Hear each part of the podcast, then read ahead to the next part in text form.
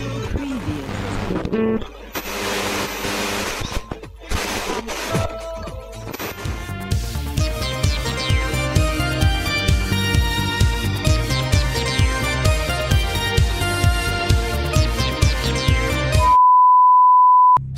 Cantona interrupting our transmissions. For too long, we let liars and cheaters make a fool of a game. I am here to remind the world that this game is about skills, heart, honor, joy, together. Me and you, we can make it beautiful again. This is just the beginning. Watch this space. This is my recital. I think it's very vital to rock around. That's right. On time. It's tricky. Here we go. It's tricky to rock around, that's right, on time is tricky. It's tricky, tricky, tricky, tricky. خب بریم این بخش برنامه رو شروع بکنیم. اصلا اینو بگم که قرار بود این برنامه کلا این باشه که ما راجع به 4 تا بازی ملی و 4 تا بازی باشگاهی صحبت بکنیم و حالا اون بخش اول که مقدمه و لیگ و اینا که صحبت کردیم یه جورایی توی لحظات آخر تصمیم گرفتیم صحبت بکنیم، ولی کلا هدف اصلیمون این بود که این برنامه رو به این حالت حالا لاکر روم تاکی و موضوع محوری صحبت بکنیم. اشاره هم کردم خب این 4 تا بازی حالا تو هم تو ملی هم باشگاهی که حالا قرار صحبت بکنیم، بازیایی که برای ما به شخصه حالت یه رابطه شخصی داریم و برام جالب بوده. مطمئناً خیلی بازیای جالب و مهمتر دیگه هم بوده که واقعا خب نمیتونیم راجبش صحبت بکنیم به خاطر محدودیت وقتی که داریم. توی این بخش اول راجب بازیای ملی صحبت میکنیم، 4 تا بازی ملی که حالا برامون جالب بوده و خاطر انگیزه و کلا هم فکر کنم ایده این قضیه هم از اینجا شروع شد که ما تو همین دوران قرنطینه و کرونا اینا نشستیم، من یعنی به شخصه حالا گودرزم پیشنهادش نشستیم یوتیوب مثلا بازی قدیمی و کلاسیک و اینا رو نگاه کردن و خود مثلا سایت فیفا شروع کرده همه بازی جام جهانی کامل روی یوتیوب گذاشتن بازی قدیمی. برای همین گفتیم بیایم یه ذره خاطره بازی کنیم، بازیکن‌ها و بازیایی که مثلا کمتر حالا توی سال قبل راجعش صحبت کردیم راجبشون صحبت بکنیم. برای همین از بازی قدیمی شروع میکنیم. مثلا اولین بازی که میخوایم راجبش صحبت بکنیم بازی برزیل فرانسه سال 86 که من به شخص اصلا به دنیا نیامده بودم هنوز. این بازی که گودرز انتخاب کرده، گودرز اصلا چرا اول این بازی انتخاب کردی؟ خب این بازی برزیل فرانسه راستش رو بخواید من خودم اون موقع که پخش شد یادم نیست چون منم 3-4 سالم و اون موقع هم فوتبالا جام جهانی ها فکر کنم با 1 ساعت تأخیر پخش می‌شد یا همچین چیزایی بود اون موقع، چون جام جهانی 90 که من یادمه با 45 دقیقه تأخیر پخش می‌شد. ولی این بازی اولا که به عنوان بهترین بازی قرن انتخاب شد، انقدر که بازی خوبی بود از هم از نظر اتفاقاتی که توش افتاد، هم از نظر تاکتیکی و تکنیکال و دراماش و تیمایی که بودن و بازیکنایی که این واقع بودن. همین که من یادم بچه که بودم این عیدا این فوتبالای قدیمی رو نشون میداد، مثلا من یادم من برادرم طرفدار برزیل بود شدید، بعد این همیشه به من میگفت بازی برزیل فرانسه بهترین بازی، مثلا همیشه عیدا اون موقع مثلا چند تا چیز عیدا نشون میداد، یکی این برنامه کمدی سینمای کمدی با این چیز بود جمشید گرگین بود یادتون باشه، یه سری هم فوتبالای قدیمی نشون میداد اون موقع که این برزیل فرانسه همیشه پای ثابت بود، یعنی همیشه نشون میداد و به عنوان یکی از بازی شاید ناعادلانه ترین نتایج بازی بود که اون برزیل اون دوره تلسانتانا 82 86 تلسانتانا مربی برزیل بود به هیچ مقامی نرسید.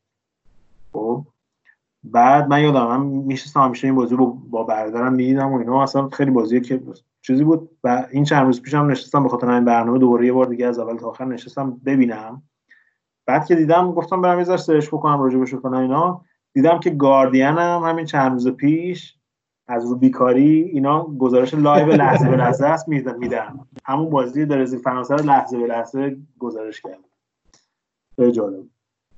بعد خلاصه خیلی بازی جالبیه از این نظر که خب ما اون موقع فرانسه یکی از تقریبا میشه گفتش که قطبای فوتبال اروپا بود.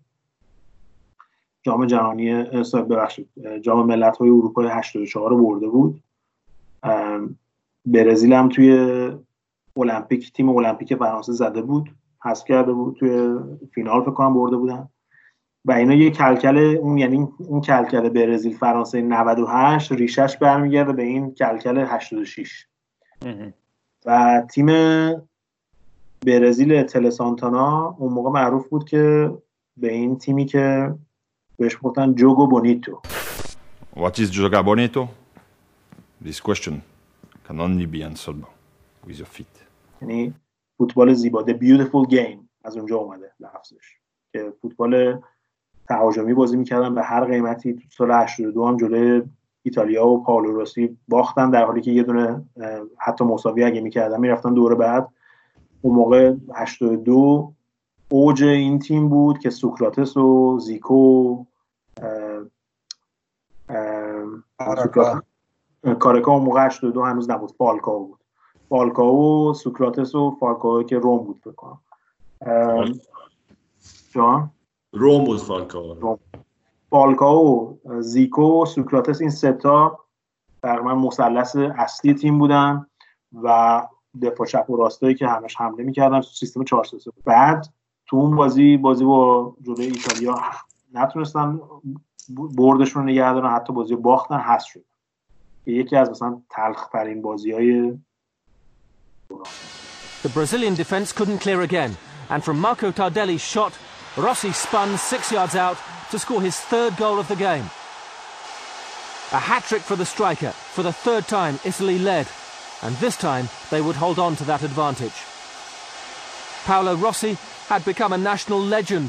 Brazil, with so many talented players and after playing so much wonderful football, had perhaps been too open and too naive. Their beautiful game wasn't strong enough to take them to the semi-finals. بعد این مربی که تلسانتانا بود شدیداً محبوب برزیلیاس هنوزم، با اینکه هیچی نبرد با برزیل، یعنی هنوزم بهشون میگم بهترین مربی، اصلا از کارلوس آلبرتو مثلا بیشتر دوستش دارم، چون واقعا فوتبال اونجوری که برزیلیا می‌خواستن بازی. بعد که اومدن 86 این از نظر دفاعی تیم برزیل خیلی پیشرفت کرد، مثلا تا بازی با فرانسه حتی یه گل هم نخورده بودن. خب دو دوره، یعنی مثلا یه دوره گروهی و یه بازی بعد از گروهی هم رد کرده بودن تا موقع گل نخوردن. اون موقع کارکا شده بود مهاجم اصلی، زیکو دیگه یه ذره سنش رفته بود بالا، 34 سالش شده بود، رو نیمکت نشسته بود کارکا که بعدش هم رفت ناپولی. بعد بازیکن‌ها، یعنی حالا امسال بازیکن‌های شاخص دو تا تیم یعنی کیا بودن؟ حالا کارکا فرانسه رو که نگاه کنی که همه شاخ بودن، یعنی آلن ژیرس و لوئیس فرناندس و ژان تیگانا و پلاتینی اون موقع بهترین بازیکن، یکی از بهترین بازیکن‌های اروپا بود. فکر کنم توپ طلا رو برده بود اون موقع دیگه، فکر کنم شاید 85 بود برده بودن. پلاتینی 3 سال برد دیگه، تو اون سالا 3 بار توپ طلا رو برد. آره 3 سال. و 84 هم که این تیم قهرمان اروپا شده بود. با یوونتوس هم که دو تا فینال چمپیونز لیگ رفته بود. آره اوج فوتبالش بود دیگه. آره دیگه شماره 10شون بود و مثلا دیگه، یعنی اون اصلا مدل مسی وار اون موقع زمان خودش. آقای گل سریام شده بود با که هافبک بود. آره. بعد تو این بازی‌ها چند تا تو برزیل هم مثلا سوکراتس دیگه تقریبا سنش رفته بود بالا، زیکو یه ذره پیر شده بود، ولی یه سری بازیکن جوان مثل کارکا اومده بود، برانکو اومده بود که یادتون باشه و تازه دفاع چپه. بعد دیگه 94 هم بود. آره دیگه گلش به هلند ایسکاری 94 هم بود. آره. بعد یه بازیکن هم بود که مولر بود، یادتون باشه مولر اولی برزیلی بود که 90 هم یادتون باشه جلوی بازی با آرژانتین یکی دو تا موقعیت نزد تو بازی که برزیل آرژانتین باختن. آلماو بود، اینا بودن دیگه بازیکن برزیل خیلی. بعد بگو واقعا چیزی می‌خواستم. نه من چیزی من می‌خواستم بگم رضا و شایان بعید یادشون باشه رو ساعتت ما هم باشی. این بازی برای جمعه اطلاعات عمومی میتونم کمک کنم، نبودم مثلا موقع. این بازی واقعا از نظر تاکتیکی و تکنیکی یکی از جالب‌ترین بازی‌ها بود، یعنی من واقعا اینو نشستم کل بازیو دیدم. بعد یعنی یه لحظه هم خسته نشد. دیدی بعضی وقتا فوتبال قدیمی رو بخوای کامل بشینی ببینی خسته میشی مثلا سرعتشو کنه. واقعا یعنی end to end stuff. اول بگو بازی اصلا چند شد برای کسایی که ندیدن یادشون. بازی تو وقت قانونی شد 1-1، ولی تو همون وقت قانونی برزیل 3 تا 4 تا موقعیت، مثلا 2 تا تیر زد برزیل. ژول باتس که اون موقع دروازه‌بان مثلا جوونی بود تقریبا، که یکی از دروازه‌بان‌های محبوب من بود، بچه بودیم، چون بچه بودیم برادر من یه چیزی جمع می‌کرد اسمش بود فینال مشکی، قبل از فینال سینسین 90 مال 86 و 88 و 82 اینا بود. 100 تا بازیکن بود که اینا فینال مشکی ها زیاد بود، یعنی آدامسا رو که باز می‌کردی همشون فینال مشکی بود، یعنی شماره‌ها مشکی بود. بعد یه سری از اینا شماره‌هاش قرمز بود، به اونا میگفتن فینال قرمز. مثلا هر مثلا 1000 تایی که بود مثلا یه دونه قرمز. بعد اون فینال قرمز رو اون موقع کلکل این بود که هر کی زودتر بتونه اون 100 تا رو پیدا کنه. بعد برادر من هم این 100 تاشو کامل کرد. یه آلموش بکنم هنوز خونه باشه ایران. بعد مثلا همه اینا بودن، ژولبات بود، آموروسو بود که مثلا مال همین چیز بود، باتیستان بود که شوماخر زد ترکوندش بعد به 82. بعد خوش بعد پلاتینیو مثلا فالکاو و فلان اینا همه بودن. و بعد اون موقع یه رفیقی ما داشتیم توی اون مجموعه که بودیم، چون تاق می‌زدیم دیگه، مثلا این کارش این بود که این عکسایی که تاق انقدر خورده بود که داغون شده بود و میگرفت ترمیم میکرد. جدی میگم الان یکی از معروف‌ترین نقاش‌هاست، حالا نمیخوام اسمش رو بیارم، نقاش شده بود، ولی این از بچگی کارش این بود، این عکس‌ها رو میگرفت چیز میکرد، ترمیم میکرد، آینه‌اش میکرد، میگم آینه میکنه. بیزنس خوبی داشته اون. خلاصه این بازی تو وقت قانونی 1-1 شد. اولین گلی بود که برزیل میخورد، یعنی از نظر دفاعی واقعا پیشرفت کرد نسبت به 82.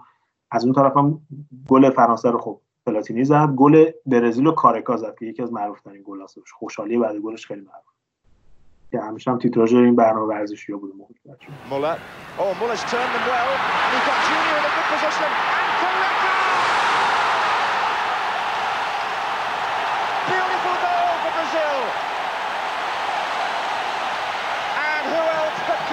this deadly marksman picked it up from Junior and thrashed it with his right foot into the back of the net, giving the goalkeeper no chance at all. بعد میره تو وقت اضافه بازی، میره تو وقت اضافه زیکو میاد. زیکو رو که میارن جای همین مولر، زیکو اون موقع یکی از محبوب ترین بازیکن‌های برزیل بود. یعنی صحنه‌اش هستش که وقتی اینو میارن، این جان ماتسون گزارشگر انگلیس میگه که من تا حالا ندیدم که یه بازیکن از رو نیمکت باشه بیاد تو زمین اینقدر تشویقش کنه. They want to take off Muller. I've never heard an ovation for a substitute like this. It's unbelievable. بعد یادمونم باشه بازی تو مکزیک بود این دفعه. یعنی اون بازی که برزیل توی 82 باخت توی اسپانیا بود که خیلی از طرفدارا، خب طرفدارای ایتالیا بودن، موقع تو اروپا بود. این بازی تو مکزیک بود، کل استادیوم برزیلی بودن بیشتر. بعد توی وقت اضافه همین برانکو یه دونه موقعیت داره که میره تو محوطه جریمه، خطا میکنن روش و پنالتی میشه به نفع برزیل. This is Zico. That's a good through pass. And penalty. Branco was brought down by the goalkeeper. It's a penalty to Brazil. With 17 minutes to go. بعد زیکو تازه اون موقع تعویض شده بود. زیکو هم میره پشت پنالتی، پنالتی رو ژولبات میگیره. The goalkeeper saved it and they couldn't put the rebound in. Joel Batts is the hero. And Zico didn't take it with a great deal of confidence, but what a good guess by the keeper. Brazil have missed a penalty. And that, look at that. Well, you can't see what they're doing to the goalkeeper. They just missed the celebrations there. Every player went and hugged Joel Batts, and Zico must be devastated. که اصلا یعنی غیر قابل تصور بود که زیکو مثلا پنالتیش چیز بشه. بعد میاد اواخر وقت اضافه هم یه موقعیت هستش که این دروازه‌بان برزیل کارلوس یه خطا میکنه رو بازیکن فرانسه که عملا باید پنالتی میشد و اخراج میشد ولی داور نگرفت، یعنی ایراد محبت زد. آره ولی باید اخراج میشد. آره بعد خطا هم نگرفت، آوانتاژش میره، میگفت آوانتاژ دادم، میگفت آوانتاژ دادم. آره دیگه به سمت گل داشت میره. بعد خلاصه بعد رفت تو بازی‌ها تو پنالتی، پنالتی هم که ببین مثلا چه بازیکنایی پنالتیشون نزدن. سوکراتس بود پنالتیشون نزد. زیکو این دفعه پنالتیشو زد توی وقت اضافه ولی پنالتی پلاتینی هم حتی نزد. پلاتینی هم یکی از بدترین پنالتی‌ها رو زد. نمیدونم دیدی یا نه پنالتیش خیلی افتضاح. خیلی شبیه پنالتی با جو بود. آره خیلی شبیه بود. بعد دیگه پنالتی آخر برزیل پنالتیشو نزد و فرانسه رفت بالا که بعدش دیگه رفتن نیمه نهایی حذف شدن، یعنی رفتن نیمه نهایی سوم شد فکر کنم. چی خوردن نیمه نهایی؟ فکر کنم به آلمان خوردن دوباره یا به آرژانتین، فکر کنم به آرژانتین حذف شدن. آقا خدا شکر تکنولوژی پیشرفت کرده وسط فوتبال که گوگلی بزنم. یک گوگلی میکنیم. آره نه الان زده. آره دیگه آرژانتین بلژیکو برده، آلمان فرانسه رو.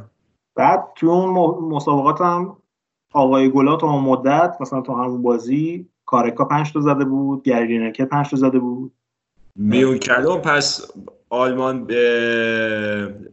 گفتی آلمان به جوی آرژانتین بلژیکو زده. آرژانتین بلژیکو از اون عکس معروف مارادونا که 10 تا بازیکن جلوش چپیدن مال همون بازیه دیگه. آره آرژانتین بلژیک. آره. بعد همین برزیل سانتانا 82 آرژانتین تو منطقه مرحله گروهی با مارادونا موقع شاخ نبود ولی ترکوندن شد. ولی خب به عنوان یکی از چیزاست دیگه، یعنی به عنوان یکی از اتفاقاتیه، یعنی یکی از بهترین تیماست که هیچ وقت چیو نبرد و یکی از تالنتد ترین شاید نسل‌های فوتبال دنیا بودن که هیچی نبردن. سوکراتس و زیکو و کارکا و فلان، کارکا تا 90 هم بود ولی خیلی حیف شد. من پیشنهاد میکنم که اگه وقت دارید که این روزا شاید وقت داشته باشین واقعا برید این بازی یه دفعه کاملش رو ببینید، واقعا یعنی ارزش دیدنش رو داره. و میگم بعد از اون میلانیوم هم که شد به عنوان بهترین بازی قرن انتخاب شد از طرف تمام طرفدارای فوتبال. از چی میگفتم بازی قرن ایتالیا آلمان 70 اونم تو مکزیک بود. نه والله اونم خیلی مشخص. اونم بهش میگم بازی قرن. احتمالاً تو ایتالیا انتخاب کرده. چه بکر دستش شکسته بازی میکنه. اون خیلی بازی ردیفیه. You can sing like the canary, you can be a virtuoso. But believe me, you can make only beautiful music if you know how to play in an orchestra.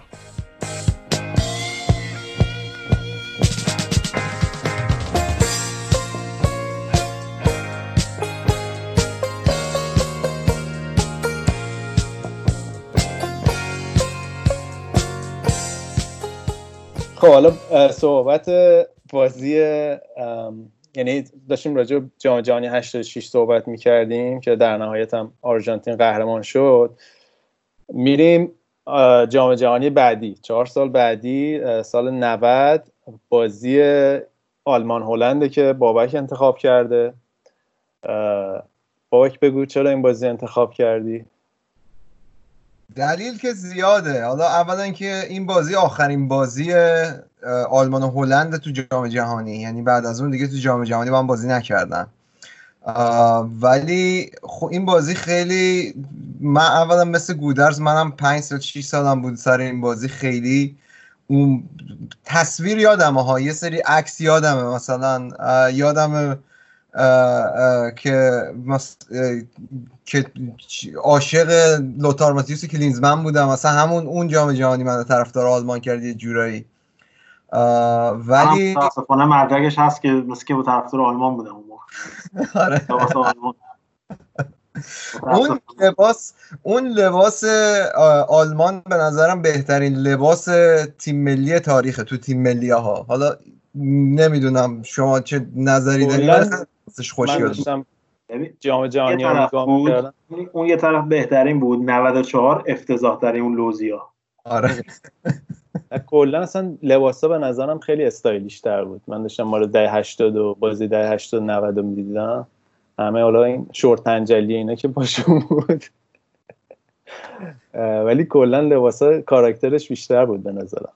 آره ولی حالا خلاصه این بازی مثل بازی که گودرز انتخاب کرده نیست، یعنی این بازی به نظرم چیزی که جالبش میکنه اون تاریخ رقابت هلند و آلمانه که اون بازی شاید بتونی بگی نقطه پایان پاراگراف اون دوره رقابت این دوتا تیم بود که یه جورایی بعد، یعنی اون نفرتی که بین دوتا تیم وجود داشت به خصوص از طرف هلند بعد جنگ جهانی بود که خب آلمانیا هلند رو اشغال کرده بودن. کلا این نفرت بین دوتا ملت رو تو زمین فوتبال میدیدی. یعنی مثلا من الان اینجا نوشتم یکی از این، حالا تو ترجمه قطعا یه سریش جابجا میشه، ولی یکی از بازیکن‌های سال 1970 هلند بعد بازی که بردن 1-0 گفته بود برای من اصلا مهم نیست نتیجه بازی چیه، 1-0 اینا، ما مهم اینه که ما بردیم. اونا بابای منو کشتن، برادر منو کشتن، خانواده منو کشتن، اصلا برام مهم نیست. من فقط تنها چیزی که منو فورس میکنه که بازی کنم اون نفرتیه که دارم و فقط میخوام زجرشون رو ببینم. یعنی یه همچین فضایی و شما بیا با اون فینال 74 قاطی بکن که هلندیا بهش میگن مادر آف آل دیفیت، یعنی تمام اون جام جهانی که یوهان کرایوف رفت و واقعا هم تیم بهتری بودن ولی تو فینال باختن به آلمان تو جام جهانی 74 آلمان.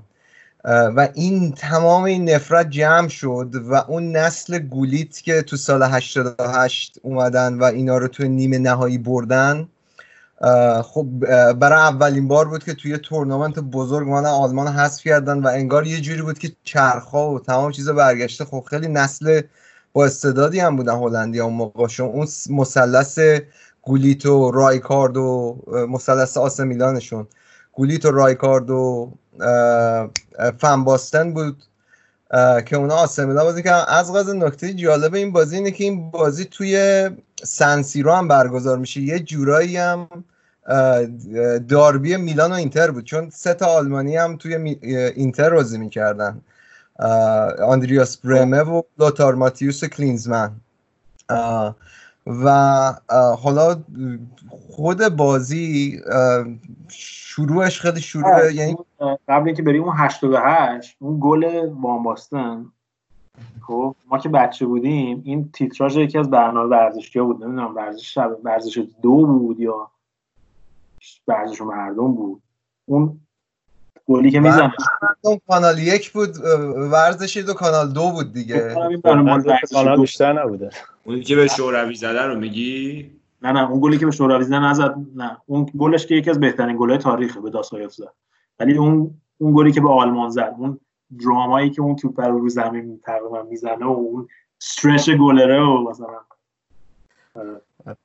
حالا از قضا در راستای همین این بازی خیلی، من این بازی اخیراً داشتم نگاه میکردم، اصلا یادم رفته بود یه پستی تو فوتبال ما داشتیم به اسم سویپر، پست سویپر. تو ایران چی بهش میگفتن؟ مدافع یارکوب فکر کنم بهش میگفتن. بعد این اصلا توی این بازی یورگن کولر حالا یه خود رضا و شایان شاید یادشون باشه دیگه بعدن، چون بعد هم تو دورتموند بود و تو تیم ملی آلمان بود تو دهه 90، تو 98 هم فکر کنم بود حتی.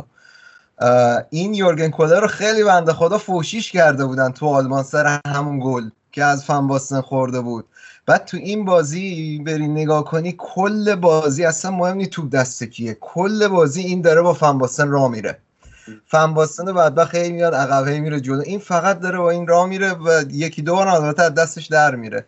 ولی گل بازی دقیقه 20 دیگه، دقیقه 20 حاشیه جالب بازیه که فکر میکنم خاطر انگیزترین صحنه، شاید تنها صحنه که از اون بازی من تو 5 سالگی تو ذهنمه، یا عکسش تو ذهنمه، بازیو بعدن دیدم.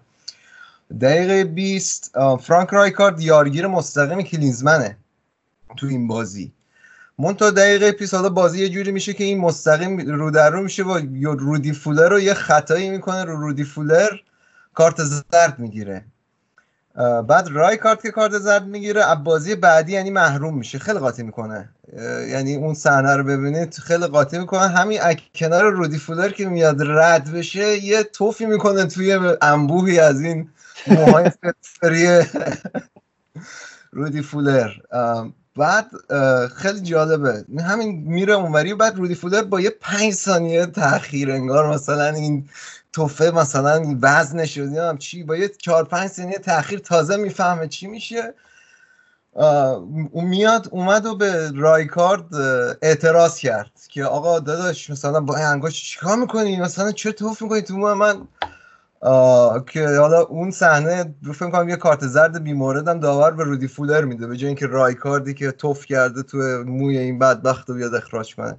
خلاصه میگذره قضیه، همین این ضربه که حالا این اتفاق، این خطا وسط زمین هلنده، همین خطا رو که میزنن، روی همین خطا یه موقعیتی واسه یه موقعیتی پیش میاد نصف نیمه که رودی فولر میاد بره سمت دروازه‌بان توپو میگیره. بعد رودی فولر هم برخلافی که اسم کلینزمن بعد در رفته، رودی فولر استادترین دایف بود به نظر من. یعنی فینالم رودی فولر پنالتی گرفت واسه آلمان که فینال جام جهانی 90 بردن. و دوباره همون اتفاقو میرن، رایکارد میره سمت رودی فولر رو که آقا داداش چرا خودت میزنی زمین، دایو میکنی، این چیه داستان و اینا. و با هم دوباره بحث میکنن. داورم خیلی بی اخلاق بود، بی اعصاب بود. داورم خیلی بی اعصاب اومد به جفت اینا یه کارت زرد دیگه داد و همینا رو اخراج کرد. دقیقه 20 دوباره در همین بین که اخراج شد، این بار یه مثلا اگه توف مثلا قبلیش 2 cc بود، یه توف مثلا 3 cc انداخت توی موهای این رودی فولر. بنده خدا. Rude ballers absolutely incensed in fairness. Well, it's a red card and Bowler is off and that is extraordinary. Oh, and well, there was no doubt about it then. Rijkaard spat on Bowler as he walked past him, and that, Bobby, is atrocious. Absolutely atrocious. خب اصلا توف انداختن بی احترامیه، چیز دیگه، بزرگترین بی احترامیه. حالا این صحنه‌ای که از این بازی تو ذهن من مونده خیلی این صحنه است که این رودی فولر بعد از اینکه اتفاق افتاد یهو شروع کرد دویدن سمتی که بیاد از رایکارد، مثلا انگار داره میدوه سمت رایکارد. بعد خیلی واقعا مثل یه مرد از کنار رایکارد همین عبور کرد و رفت سمت نیمکت. ولی حالا اگه بخوام راجع به چیزای دیگه بازی صحبت کنم، گودرز یه سری خاطره از این داستان توفست من تعریف کرد که چون گودرز یادشه سندش خود بیشتر یادشه توی این فضا چجوری بود بعد این توفه. دوست دارم اول گودرز اونو بگه، بعد من حالا برم راجع به یه سری ابعاد دیگه این بازی صحبت کنم. آخه توف کرده همونجور که گفتی بابک. میگن اصلا من خیلی از فوتبالیستای دیگه هم شنیدم که میگن مثلا ما حاضریم یارو بزنه تک بزنه له و لوردمون کنه، ولی توف کرده مثلا توف بکنی بهش مثلا خیلی زشته، خیلی چیز کثیفیه. بعد دیگه ما اون موقع بازی می‌کردیم این توف کردن مد شده بود بعد اون قضیه زمین بازی و یعنی می‌خواستیم دیگه یارو مثلا دیگه بریم رو اعصاب یارو دیگه توف می‌کردیم. ولی من یادم اون موقع یکی از دوستامون چیز بود، هلند زندگی میکرد، رفته بودن هلند و برای کار و اینا، پدرشون رفته بودن، بعد برگشته بود مثلا تابستون بعدیش برگشته بود. بعد همه راجع به این بازی ازش میپرسیدن. مثلا اون موقع هلند چی بود؟ میگفتش که روزنامه‌های هلند هم خیلی تقبیح کرده بودن این کار ریکاردو، خیلی کار ضایعی کرد. اینجوری بود که خود روزنامه‌های هلند هم کوبیده بودن بهش. آخر قضیه البته با هم یه تبلیغی 2 سال یکی 2 سال بعد دادن بیرون، چون رودی فولر هم روم بازی می‌کرد، اینا هم دیگه رو می‌دیدن، یه تبلیغ با هم دادن و با هم ردیف شدن. ولی حالا این بخوام در مورد آلمان اون جام جهانی بگم، آلمان یکی از یعنی طرفدار بودن آلمان توی دهه 80 خیلی سخته، برای اینکه این تیم جام جهانی 82 رفت تا فینال و فینالو باخت به ایتالیای تاردلی و رفقاش. جام جهانی 86 رفت فینال با رومنیگه و به مارادونا باخت.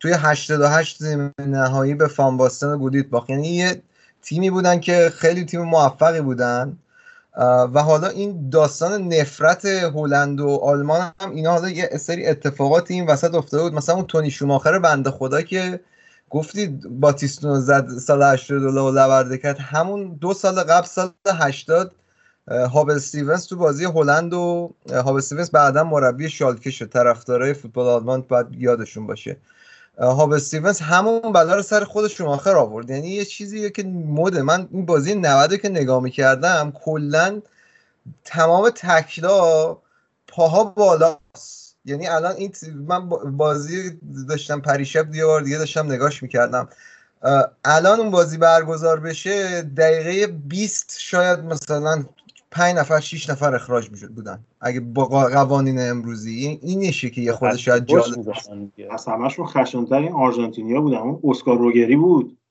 من یادتونه یا نه، یه صحنه بود تیتراژ بود، داور کارت قرمز نشون میده به شورتش اینجوری میکشه بالا، من یادتونه یا نه آرژانتینیا شورتش اینجوری خیلی معروفه. توی فینال هم ببینی یه تیکه از کلینزمن رو زمینه، اسکار روگریه داره روش راه میره قشنگ توی منطقه چیز توی سر کورنر اینا دیدم. آره دیدی؟ بعد همونی بود که زده بود، بعد انقدرم یارو بی اعصاب و نفهم بود که همونی بود که زده بود صلیبی مارادونا هم ترکونده بود توی موقعی که تو اسپانیا بود. یارو اصلا یه چیز روانی بود.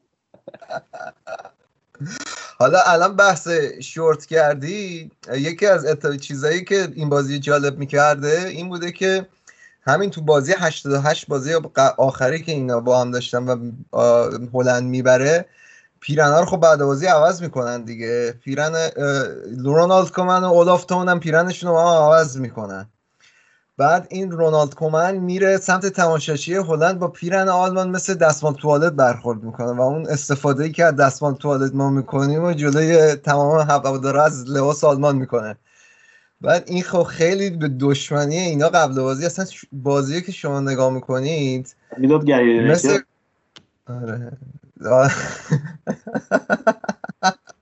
و گری لینکر این بازی 1/16 1/8 1/8 اون داستان. آره اینه که یه دو تا بازی بعد همش اتفاقی واسش میفته تو نیمه نهایی. اون بازی هم واقعا جزو بازیه که من بهش فکر کردم، واقعا کاربردی بود. آره همین قشنگیای فوتباله ها، میگم دیگه الان نیست، یعنی این خصومتای چند وقت پیش، حالا خیلی یا چیز سری بگم بازی فکر کنم لیورپول منچستر و رویکین شاکی شده بود، چرا اینا تو تونل همدیگه رو بغل میکنن؟ ما از همدیگه میخواستیم بریم بازی کنیم به قصد کش میرفتیم. اون قسمت هست که اشمایکل رفته منچستر سیتی میاد با گری نویل سلام علیک کنه تو تونل، گری نویل اینجوری نگاش میکنه چه برمیگردونه. نه ولی حالا خلاصه بخوام بحث رو جمع کنم، این بازی آلمان و هلند میتونی در واقع بیای بگی که نقطه پایان پاراگراف اون نوع فوتبال، در واقع نوع دشمنی فوتبال که فراتر از بحث رقیب فوتبالی بودنه. یعنی اون تورنمنت هم دوبار بازی کردن بابک، نه دوبار آلمان هلند با هم خوردن. نه آلمان که اصلا تو گروهش اول شد، آلمان تو گروهش اول شد جلوی کلمبیا، دوبار بازی کردن آلمان به دوبار خورد. آلمان یه دفعه سبز پوشیده بودن، یه دفعه سفید پوشیدن، یه دفعه سبز پوشیده بودن. آلمان تو گروهش آلمان کلمبیا بود و کی از گروه آلمان اومد بالا؟ یوگسلاوی، شاید یوگسلاوی منظورته، با یوگسلاوی دوباره با یه تیم دیگه دوبار بازی کردن تو، شاید هلند با یه تیم دوبار بازی کردن. حالا یه چیز جالبی که این بازی داره، همه وقتی میخوان زد و بند و محروم گیر بدن میرن به آلمان الجزایر 82 بود یا 86 گیر میدن، آلمان اتریش که الجزایر رو حذف کردن.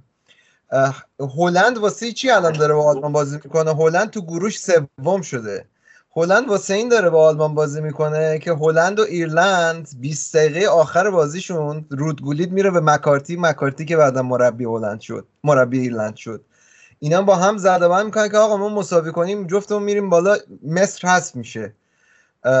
اون زد و بنده است که در واقع هلند الان افتاده با آلمان، وگرنه اگر بازی رو می‌بردن جلو ایرلند، ایرلند خود به رومانی تو همین مقطع و رومانی و ایرلند اتفاقا رومانی هم برد رفت دور بعدی تو 80. ولی خلاصه این بازی تاکتیکی جالبی نیست. این بازی برای من بازی خاطر انگیزه، برای اینکه یه چیزی شبیه بازی پرتغال و هلند، بازی بتل آف نورنبرگ، بازیه که تنش رو بین بازیکن‌های دو تا تیم میتونی ببینی و اصلا این فضای سنگینه توی بازیه که بازی جالبش میکنه. بماند که گل آندریس برمم خیلی گل قشنگی، البته 2-1 شد، البته اینم به همه چی اشاره کردیم، یادمون رفت بگیم بازی هم بازی 2-1 شد. بوخوالد یکی از اسمای مورد علاقه منو درست تلفظ کردن، خیلی اسم آلمانی خوبی داره بوخوالد. این دو تا پاس گل داد، یه گل اولی که با کلینزمن زد دقیقه فکر کنم 50 اینا بود، یه گلم برمه زد، یه پنالتی هم اواخر بازی یورگن کولر آخر سر گندشو زد و یه پنالتی کرد رو وان باستن و رونالد کومن زد. هلند البته این جام جهانی هم خیلی تیم خوبی نبود، کلا 3 تا گل زدن با این همه رودکولی تو فان باستن اینا، کلا 3 تا گل زدن تو 4 تا بازی. یورگن کولر این اواخر که موهاش کم شده بود شبیه مایکل کیتون شده بود توی بردمن جدی. ولی من آلمان اون موقع یه بازیکن داشت که من خیلی دوستش داشتم به غیر از ماتیوس و اینا، لیدگارسکی. نه لیدگارسکی که بازیکن تکنیکیشون بود، کلا یه بازیکن داشتن که دریبل بلد بود بزنه، منصوریانشون بود اون موقع، قبل اینکه منصوریان 74 بود، چی بود بهترین تکنیکی در این بازیکن لیگ شده بود، 73 بود، نه چیز اوگنتالر شماره 5. این همون سویپره دیگه، اون سویپر بود، آره همون تعجب کردم گفتید کولر. نه سویپر کولر دفاع بود، کولر دفاع یارگیر بود، این دفاع یارکوب بود فکر میکنم به آخرشون بود دیگه. آره دقیقا. عجب اون ماتیوس رو برید توی این بازی ببینی، واقعا فوق العاده بود اون موقع لوتار ماتیوس. اصلا من اسطوره کودکیم لوتار ماتیوس بود، تمام در دیوار اتاقم پر عکس لوتار ماتیوس بود. اون گلش به یوگسلاوی بازی اول بود، من یادم نمیاد. خب تناقض داره که بالاخره افمرگو دوست داره یا ماتئوس. ببین ماتیوس خب ماتیوس اینا دو تا زمان متفاوتن. افمبرگ مال دوره نوجوانیمه، یعنی مثلا افمبرگ تو بیوگرافیش یه فصل داره چیزایی که ماتئوس از فوتبال میدونه، بعد چند تا کاغذ سفیده.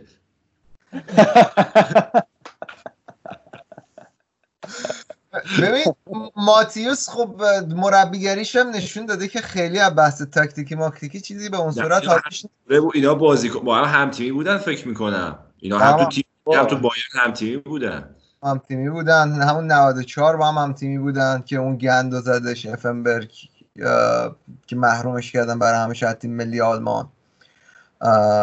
ولی چی میگن حالا دلیل نمیشه که این دوتا چون اصلا بعدشون میاد من از جفت یکیشون رو باید انتخاب کنم. من جفتشون کاپیتانای تیم مورد علاقم بودن، جفتشون رو دوست دارم. و حالا ماتیوس برای من یه چیز دیگه است، برای اینکه ماتیوس رو من فوتبال برام اولین چیزی که یادم میاد لوتار ماتیوسه و جام جهانی 90 و جام جهانی که بالای دستای ماتیوس، اونم در حد یه عکس، حالا نه اینکه خیلی تصویر کامل یادم باشه. افنبرگ به نکته ماتیوس این بود که ماتیوس اون موقع پنالتی زن آلمان بود، بعدی تو پنالتی فینال خلاف کرد به این زبانش قشنگ زیر گلوش بود، برمه اومد خلاصه چیزش کرد، پنالتی رو برمه زد، برمه چپ پا با پای راست، پنالتی هم که الکی بود کلا. آخه دروازه‌بان آرژانتین خیلی دو تا بازی تو پنالتی برده بودن دیگه، یعنی اون دلیلی که اون وسایل که میگی زیر گلو قضیه بوده واسه این بوده که دروازه‌بانه خب پنالتی گیر بود واقعا. چی بود اسمش؟ گویگوچا. البته ما میگفتیم گویگوچا، حالا برید در بیاری اسمش مثلا واقعیش چی بوده من. آره. Only accidents, crimes, wars will still kill us. but unfortunately, crimes and wars will multiply. I love football.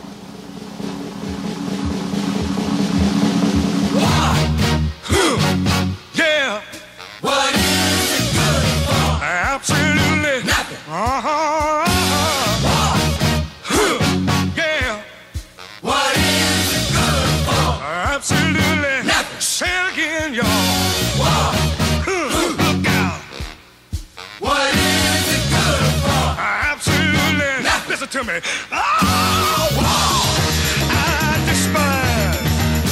بریم به دهه 90. یعنی دهه 90 بودیم، دهه 8 سال بعد. بازی انگلیس آرژانتین، من این بازی انتخاب کردم چون من جام جهانی 98 و این جام جهانی که دیگه خیلی جدی دنبال کردم، یعنی کاملا یادمه. قبل از اون همش محو برام. و طرفدار آرژانتین هم بودم اون موقع، چون بابام طرفدار آرژانتین بود. بعد میذاش که چون بابام طرفدار آرژانتین بود میذاش بازی نصف شب رو ببینیم اگه آرژانتین بود، بقیه بازی رو نمیذاش ببینیم، میگفت شب بریم زود بخوابیم فردا مدرسه. و همین من این بازی آرژانتین انگلیس کاملا یادمه. من دیگه که میگه 98 تمام 64 تا بازی رو کامل دیدم اول تا آخر، هیچ بازی نبود که یه دقیقه‌ش هم میس کرده باشم. از همه ستمتر 94 بود، نصف شب بود بازی‌ها. من هیچ وقت یادم نمیره اون بازی آرژانتین رومانی که رومانی زد آرژانتین رو نصف شب چه حالی کردم من آرژانتین زد. چون آرژانتین برزیل رو حذف کرده بود 90، من اصلا متعفر بودم. یه چیزی هست راجبه طرفداری، فرق طرفداری برزیل و آرژانتین هم کجا خوندم. من گفت اینایی که طرفدار برزیلن مثل اینایی که طرفدار بنزن، اونایی که آرژانتین رو دوست دارن مثل اینایی که مثلا بنو وازن، و اینا یه ذره چیزتره، خواستره. حالا طرفداری از انگلیس چیه؟ هیلمن؟ هیلمن پیکان تالبوت. بابک الان راجع به بازی آلمان هلند صحبت کرد و این دشمنی که میره فرای زمین فوتبال. بازی آرژانتین جالبش اینه که از لحاظ یه دشمنیه که فراقاره‌ایه. معمولا این دشمنی‌ها مثلا بچم همین هلند و آلمان یا برزیل و آرژانتین، اینا معمولا درون قاره‌این که وقتی تیم‌های ملی یا حالت دربی پیدا میکنن. ولی آرژانتین انگلیس یه بازی که فراقاره‌ایه و بخوایم مثلا به قضیه نگاه بکنیم که اصلا کجا این دشمنی شروع شد. من اول فکر میکردم که مثلا باید بریم راجع بازی سال 66شون صحبت بکنیم، ولی این دشمنی رو باید سنگ بناش اصلا با شروع فوتبال، بازی فوتبال شروع میشه. چون اصلا بازی فوتبال توی آرژانتین توسط یه آقای انگلیسی اگه اسمش درست تلفظ کنم واتسون هاتن شروع میشه سال 1891 که اصلا بازی فوتبال رو ابداع میکنه، ولی بازی توی آرژانتین شروع میشه و 91 891 آره. نه بعد عقب‌تر باشه. بخش عقب‌تر، این شروع لیگ آرژانتینه. شروع لیگ آرژانتین سال 1891 بوده. که اتفاقی که میفته اینه که انگلیسی‌ها میگن خب این بازی مال ماه، آرژانتینی‌ها حق ندارن بازی. الان میگن که یه سری باشگاه انگلیسی فکر کنم قدمت 140 50 ساله دارن تو خود انگلیس. اینکه چینی‌ها ادعا می‌کنن که دلیل مدرک معتبری هم نسبت دارن، ادعا می‌کنن که فوتبال اصلا از چین اومده 2000 سال پیش، نه حالا 100 سال 200 سال پیش. ولی قدیمی‌ترین باشگاه فوتبال یه باشگاه تو شفیلد، اون قدیمی‌ترین باشگاه فوتبال باشگاه، ولی این شفیلد یونایتد و ونزدی نیست، یه باشگاه اسمش شفیلد فوتبال کلاب یا همچین چیزی. ناتس کانتی از 1862 فرق داره. الان گوگل کردم. حالا نکته‌ای که بوده اینه که وقتی لیگ آرژانتین شروع میشه هم کاملا در قبضه انگلیسی‌ها بوده و نمیذاشته هم کریکت هم فوتبال، چون حالت خب کلونیال داشته و اینا، نمیذاشتن آرژانتینیا بازی کنن توی لیگ حرفه‌ای و الان هم نگاه بکنی اسم حتی تیمای آرژانتینی برخلاف همه تیمای توی آمریکای لاتین هنوز انگلیسیه. راسینگ و نیو اولد بویز و یا آرسنال دارن، یا آرسنال دارن تو آرژانتین، یا و حتی توی یه رفیق داشتم این شبا میشست بازیه لیگ آرژانتینی اسم شبا خیلی یعنی خیلی مریض بودون. یک چون یوونتوس داشت، برزیل بود یوونتوس داشت، برزیل یوونتوده فکر کنم یوونتوده یه همسی بعد چیزا آرژانتین حتی ترمینولوژی فوتبالشون مثلا توی همه آمریکای لاتین مثلا کورنر یا مثلا اصطلاح وینگر فوروارد اینا هنوز انگلیسی استفاده میکنن. برای همین نفوذ فوتبال یعنی انگلیس توی انگلیسی‌ها توی آرژانتین خیلی زیاد بوده. این یه قضیه بوده که اصلا کلا این نفرت رو به نسبت به انگلیسی‌ها داشتن که اصلا نمیذاشتن اینا بازی بکنن. بعدش میریم به بازی سال 66 که معروفه به دزدی قرن. بازی هم اینجوری بوده که داور بازی داور آلمانی بوده و وقتی که اینا دارن قرعه کشی میکنن که کدوم داور یعنی کدوم داور بازی ها رو انجام بدن، انگلیسی ها و آلمانی ها قرعه کشی رو بین خودشون انجام میدن. اصلا به داورای آرژانتینی و اوروگوئه‌ای نمیگن که شماها هم مثلا میگن آره شما دیر اومدین و ما این دیگه قرعه کشی کردیم خودمون. یه بازی آرژانتین انگلیس یه داور آلمانیه، بازی اوروگوئه آلمان یه داور انگلیسیه که دوتا بازی تو گاوبندی با گاوبندی تیمای آمریکای لاتینی حذف میشن. که بازی آرژانتین انگلیس انقدر بدجور بوده که دقیقه 30 اینطورا بوده که داور آلمانیه کاپیتان انگلیس رو کاپیتان آرژانتین رو اخراج میکنه. بعد بهش میگن چرا اخراج کردی؟ میگه این با من بد حرف زد. میگه مثلا من انگلیسی بلد نیستم. بعد آره که بعدن میگه که اصلا من جوری که منو نگاه میکرد خوشم نمیاد و انقدر 10 دقیقه طول میکشه تا کاپیتان آرژانتین رو از زمین اخراج کنه. پلیس آخر میاد کاپیتانا رو از زمین میبره بیرون. و این بازی سرپرست داورای این بازی اصلا به خاطر این بازی به فکرش خطور میکنه که کارت زرد و قرمز رو اختراع کنن، این ابداع کنن. از این بازی شروع میشه که قبل از اون همینجوری داور میگفته باید بری بیرون از زمین، کارت زرد و قرمز نبود. و آرژانتینیام خیلی دلیرانه 10 نفره جلو انگلیسی‌ها مقاومت میکنن و آخر سر هم با یک گل آفساید آرژانتینی ادعا میکنن گل آفساید بوده، از بازی حذف میشه. این یه قضیه بوده، یعنی دشمنی اینجا همینجوری قوی‌تر میشه تا میریم سال 82 که یه اتفاق خیلی مهمی بین انگلیس و آرژانتین میفته. جنگ جزایر فاکلند. جزایر فاکلند یه جزایری که 400 کیلومتری آرژانتینه ولی خب ملکه ادعا میکنه که مال اوناست. و یه چیز کانتکست تاریخی هم که باید بدونیم اینه که آرژانتین یه دیکتاتوری ارتشی بوده و از لحاظ اقتصادی خیلی وضعیت بدی داشتن و کاری که اون دیکتاتور اون موقع میکنه اینه که آقا میگه ما میریم این جزایر رو میگیریم و روحیه مثلا وطن پرستی رو بین مردم آرژانتین زیاد میکنه. یه جورایی میخواسته که توجه ها رو به اون سمت جلب کنه و میرن جزایر رو میگیرن نیروی دریایی آرژانتین. و اون موقع نخست وزیر انگلیس مارگارت تاچر بوده و وقتی این قضیه میگن خیلی انتقادات سمت مارگارت تاچر که تو هیچ اهمیتی نمیدی به این جزایر و قلمرو بریتانیا اینا. اینم کلی نیرو میفرسته به اون جزایر فاکلند و در نتیجه درگیریایی که حالا خیلی خلاصه میگن درگیریایی که صورت میگیره نزدیک 300 400 نفر نیروی آرژانتینی کشته میشن و در نهایت انگلیس هم مثلا اون قلمرو رو میگیره. Reports from the Falklands say British forces are poised for the final assault to win back the islands following their capture of the settlements of Darwin and Goose Green. Press Association reporters said thousands of British Marines and paratroops. و این خیلی احساسات وطن پرستی رو بین آرژانتینیا زنده میکنه و خیلی اصلا تنفرشون نسبت به انگلیسیا زیاد میکنه. بله همین بازی 86 که مثلا اون بازی معروف رونالدو مارادوناست که اون با دست گل میزنه و گل دومش هم که میگن اصلا بهترین گل قرن بود. ولی خود مارادونا میگه من گل که با دست زدم خیلی بهترین گلیه که تو زندگیم زدم، چون انگلیسی‌ها بیشتر سوختن. گل دومه که مارادونا زد که همه رو دیریب کرد رفت. آره.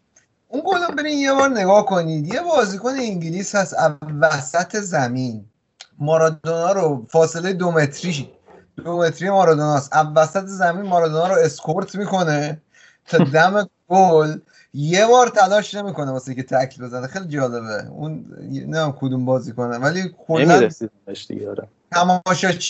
تماشاچی میتونست بزنتش از پشت. آره.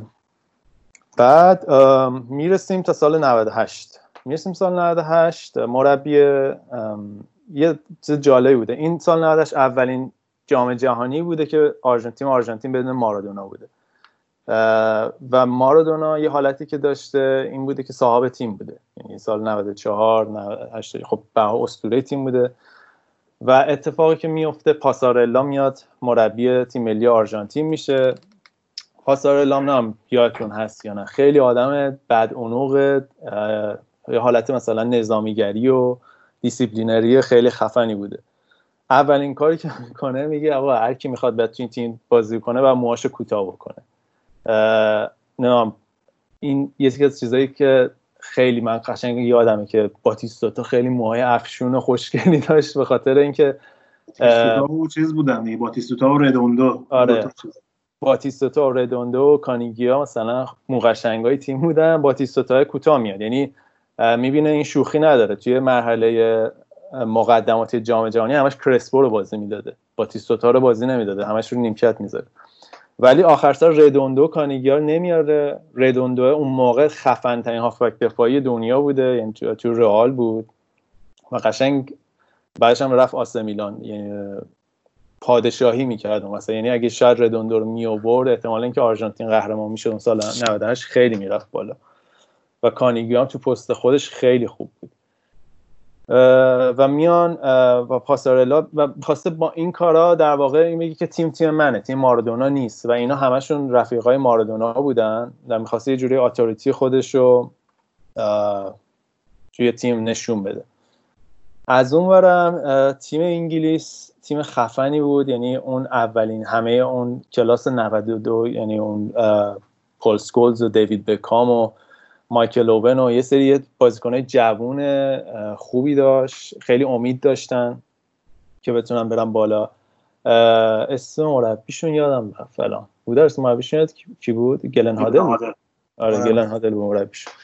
و این بازی بود که فرق تفاوت فوتبال آمریکای لاتین و شاید اروپایی معلوم میشه. که من داشتم مصاحبه سیمونه رو میخوندم، میگفت من از اول بازی میدونستم، زوم کرده بودم رو دیوید بکام و میگفت برای ما بردن فوتبال فقط این نیست که بتونیم بازی خودمون انجام بدیم، ما بیشتر تمرکز میکنیم که چجوری با تیم حریف رو تخریب بکنیم.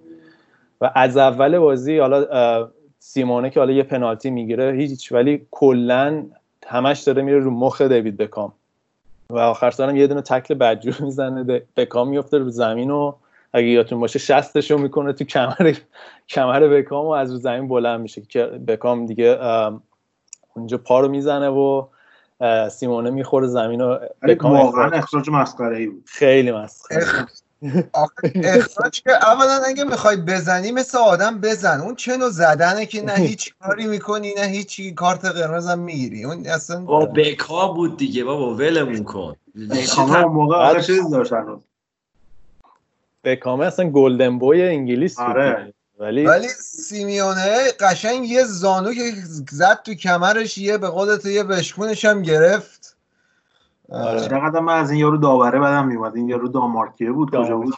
نیلسن گردن بود. بعد این چیزی که داشت برای من جالب بود اینه که حالا اون که بماند اصلا دیوید بکام بعد از اون بازی ویلن شد تو انگلیس، یعنی تا مدت‌ها منفورترین بازیکن انگلیس بود تا اون بازیش جلوی یونان که اون ضربه آزاد زد و خودش رو احیا کرد. یعنی بعد فردای اون روز که رسیدن سانتیت زده بود 10 تا شیر با یه پسر احمق از شد. بازی ها یادتون باشه 2-1 انگلیس جلو افتاد و اصلا اون بازی بود که مایکل اوون به دنیا معرفی شد.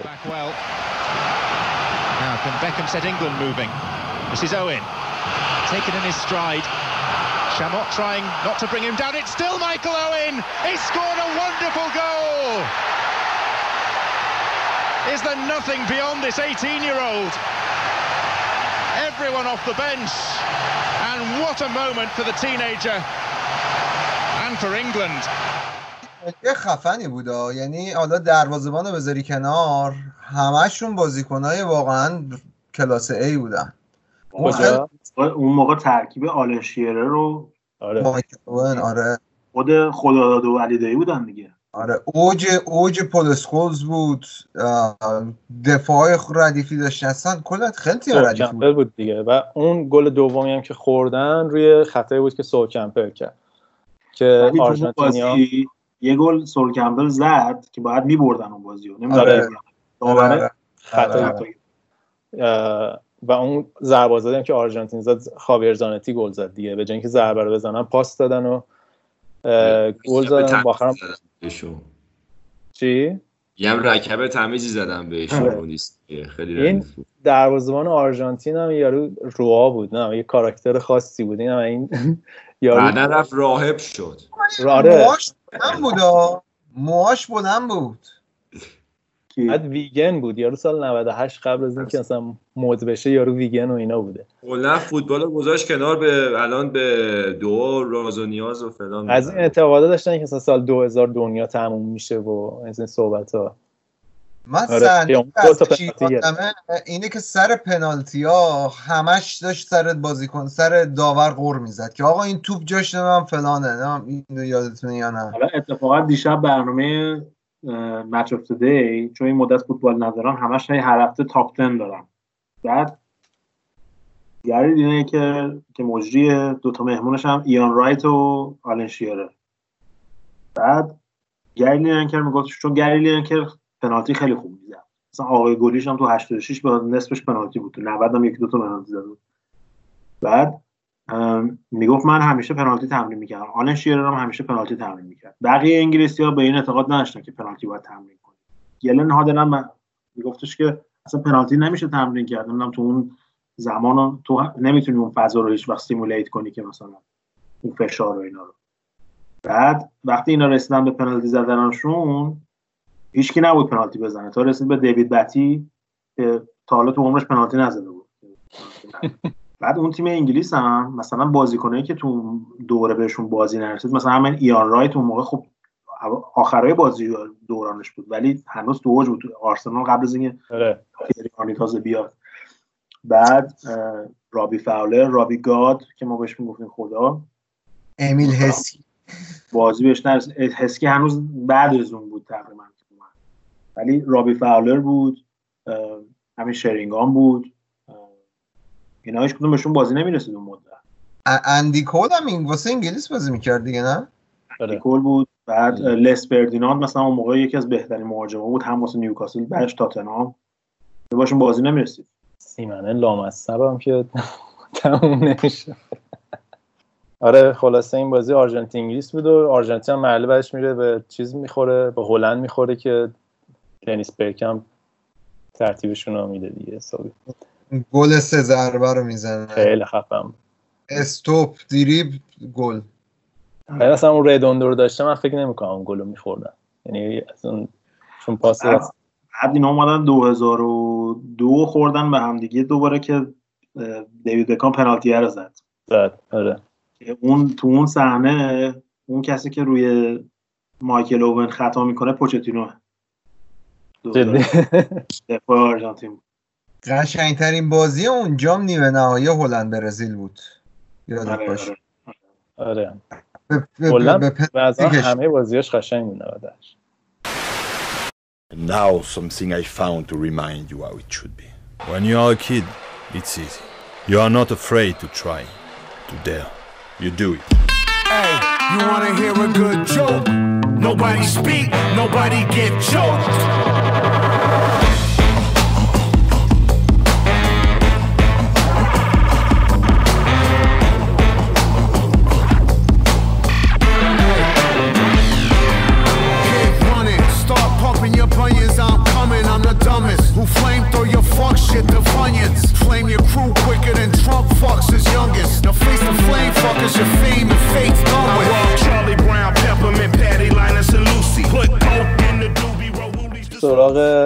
بازی شایان تا قبل از اینکه خاموش نمورده شایان بازی فرانسه ایتالیای 2006 رو انتخاب کرده. من فکر کنم این دیگه خاطر انگیزترین فینال جام جهانیه. این بازی خیلی بازی از همه لحاظ. حالا شایان بگو تو چرا اصلا این بازی انتخاب کردی؟ خب اولین دلیلش این که گفتی بازی ملی، من هرچی دیدم بازی‌های ایتالیا همیشه اون دم آخری زدال بوده، ولی این مورد استثنا بوده تو این مدتی که من فوتبال می‌دیدم که خیلی حالات بعد ایتالیا و فرانسه هم یه عقبه‌ای با هم دیگه دارن، مثل این مواردی که شما گفتید. اینا خب دوتا کشور همسایه‌ان که مخصوصا با اون جنوب به شمال ایتالیا فرانسوی‌ها هم قرابتی دارن و مشترکات فرهنگیشون زیاده. در این حال یک کلکل و رقابتی هم بین این دوتا همیشه بوده از موقع حالا جنگ جهانی و حتی به عقبش و اینا همیشه با هم یه رقابتی داشتن. این دوره فوتبالی هم استارتش از سال 98 میخوره. ایتالیا که اون خاطره تلخ پنالتی 94 رو داشته جلوی فرانسه هم تو سال 98 با پنالتی دیبیاجو حذف میشه که اونم خیلی بازی قشنگی بود. من یادم روبرتو باجو تو وقت اضافه یه توپی رو گل نکرد که گل نکردنش خیلی سخت‌تر از گل کردنش بود.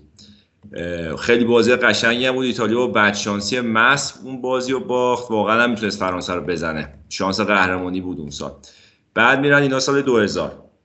سال 2000 هم که دینوزوفه یه تیم ردیف دفاعی میچینه، با یه تیم دفاعی میاد بالا که از این تیم‌های خطرناک بودن دیگه، همیشه دفاع میکردن ولی تو ضد حمله زهر خودشون رو میریختن و خیلی هم قشنگ و تمیز حمله میکردن که یه بازی خوب جلو هلند داشتن که تولو اونجا شاهکار میکنه، 3 تا پنالتی میگیره، هلند رو حذف میکنن. فکر کنم هلند میزبان هم بود دیگه، میزبان هلند و بلژیک بودن. بعد میرسن فینال جلو فرانسه و جلو فرانسه هم تیم بهتر بودن، قشنگ نسبت فرانسه سرتر بازی میکردن. توتی اون دوره فکر کنم بهترین بازیکن تورنمنت شد. بعد تازم خودش رو تحمیل کرده بود به ترکیب تیم ملی ایتالیا.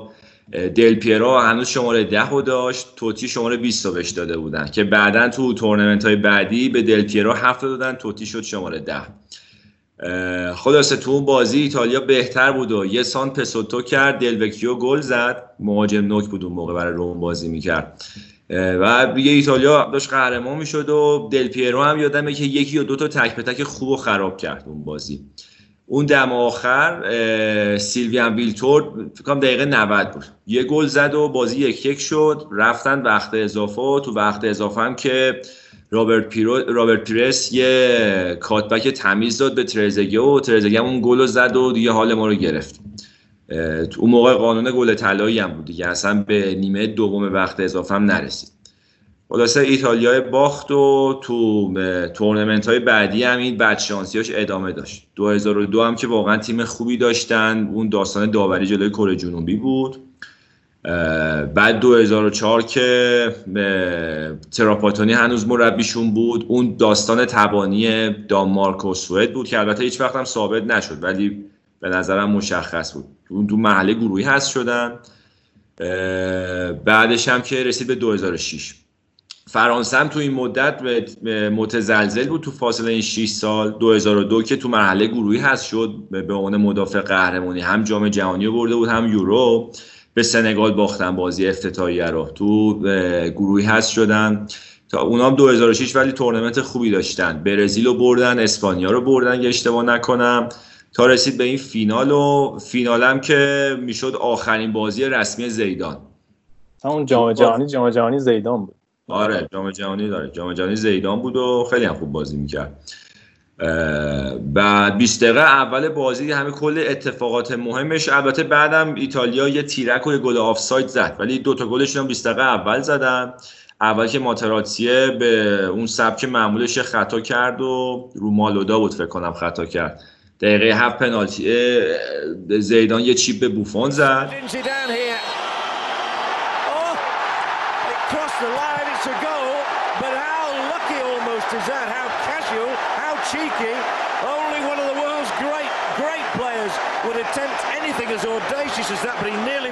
چیپ جهانی بودا دیگه زیدان بود دیگه. آره چقدر باید آره همه ریخ.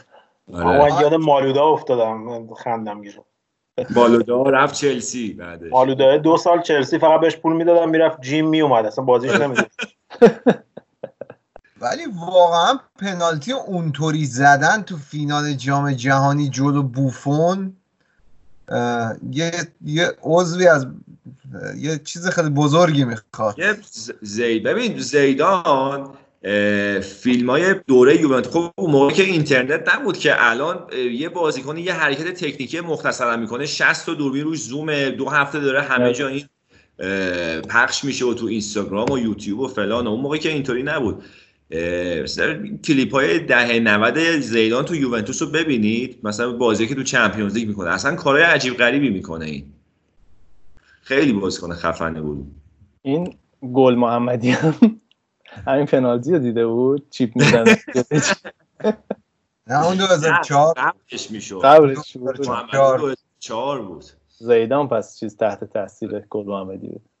گل محمدی 2004 بود. خلاصه که اون بعد اون 20 دقیقه دیگه بازی مساوی بود دیگه. فرانسه یه مقطعی از بازی سوار میشد ولی ایتالیا یه تیر زد و یه گل آفساید زد فکر میکنم، یه رسید به وقت اضافه. تو وقت اضافه هم که اون داستان معروف ماتراتزی و زیدان پیش اومد. بعد جالبش این بود که نه داور صحنه رو دیده بود نه دوتا کمکاش. داوره ارتباط رادیویی میگیره با کمک داور چهارم، اون بهش میگه داستان چی بوده. The pictures tell the story. He leaves football in disgrace. آقا بالاخره معلوم شد چی گفته بود یا نه؟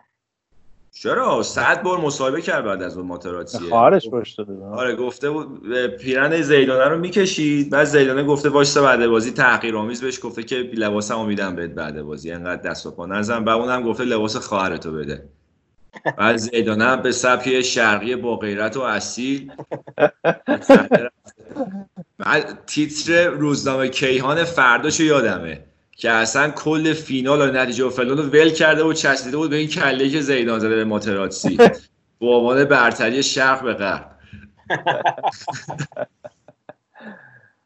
ولی اگه مثلا یه لیست تاپ 10 لاشی ترین بازیکنای تاریخ باشه ماتراتزی حتما اون تو هست. ماتراتزی جایگاهش آره در کنار جانتری. آره اون که صدره. جانتری آخه لاشی بازیش به خارج زمین بیشتره. آره ولی بعد بازی ماتراتزی این مدت همیشه گلایش از این بود که تو خود ایتالیا هیچکی پشتش وای نستاد. با اینکه اصلا باعث میگن که باعث شد قهرمان بشه، خب یه گل زد بعد بهترین بازیکنش رو اخراج کرد دیگه. ولی تو ایتالیا اصلا چیز نکردن، همیشه دید منفی دارن بهش سر این قضیه. هر چقدر که اونور زیدانو در حد قهرمان ملی بردنش بالا، اینور ماتراتزی رو میکوبیدن تو خود ایتالیا. بعدش هم که پنالتی شد و ترزگه اون گل طلایی که به ما تو 2000 زد و اینجا جبران کرد واسه اون، تنها پنالتی فرانسه رو خراب کرد و ما اولین و آخرین قهرمانی ایتالیا رو لایو دیدیم. من یادم میگفتم مربی فرانسه اسمش کی بود؟ دومنک. آره دومنک. میگفتن که خیلی با ترزگه رابطه خوبی نداره به خاطر اینکه ماهی که ترزگه توش دنیا اومده اسفند بود، کی بود؟ ماه بعدی. آره ماه که جام جهانی برگزار میشه، ماهیه که واسه کسایی که تو اون ماه متولد شدن ماه بعدیومیه که آخر سرم واقعا مثل اینکه راست میگفت. دومنکه ادا اطوار زیاد داشت. بعد 2010 هم اون مربی فرانسه بود اشتباه نکنم که اون بازی هم که باختن حذف شدن، انقدر این آدم مزخرفی بود با مربی حریف دست نداد، یارو دستشو دراز کرد این دستشو پس زد و رفت و رختکن. آدم چیزی بود. من یادم گوشاش خیلی مو داشت. آخه راست میگی. یادم یقه کتشو خیلی من یه کتای زشتی میپوشید کتش، بعد رو یقش چیز داشت نوار. اصلا مربی بیموردی بود، نمیدونم برای چی شده بود مربی فرانسه. اون تیم فرانسه با اون بازیکن‌ها اینو کرده بودن مربیش. اون سال یوونتوس هنوز تو چیز بود، دست دو اینا بازی میکرد روسیه. بعد همون وقت دیگه آخرین بعد از همون فصل. خیلی سوال بعدی پرسیدی. نصف بازیکن‌های اون فینال مال یوونتوس بودن. بذار برات بشمارم. ببین بوفون، کاناوارو، زامبروتا، بعد کامارانزی، دل پیرو، اونورم ترزگه، پاتریک ویرا، تورام. 8 بازیکن مال یوونتوس بودن.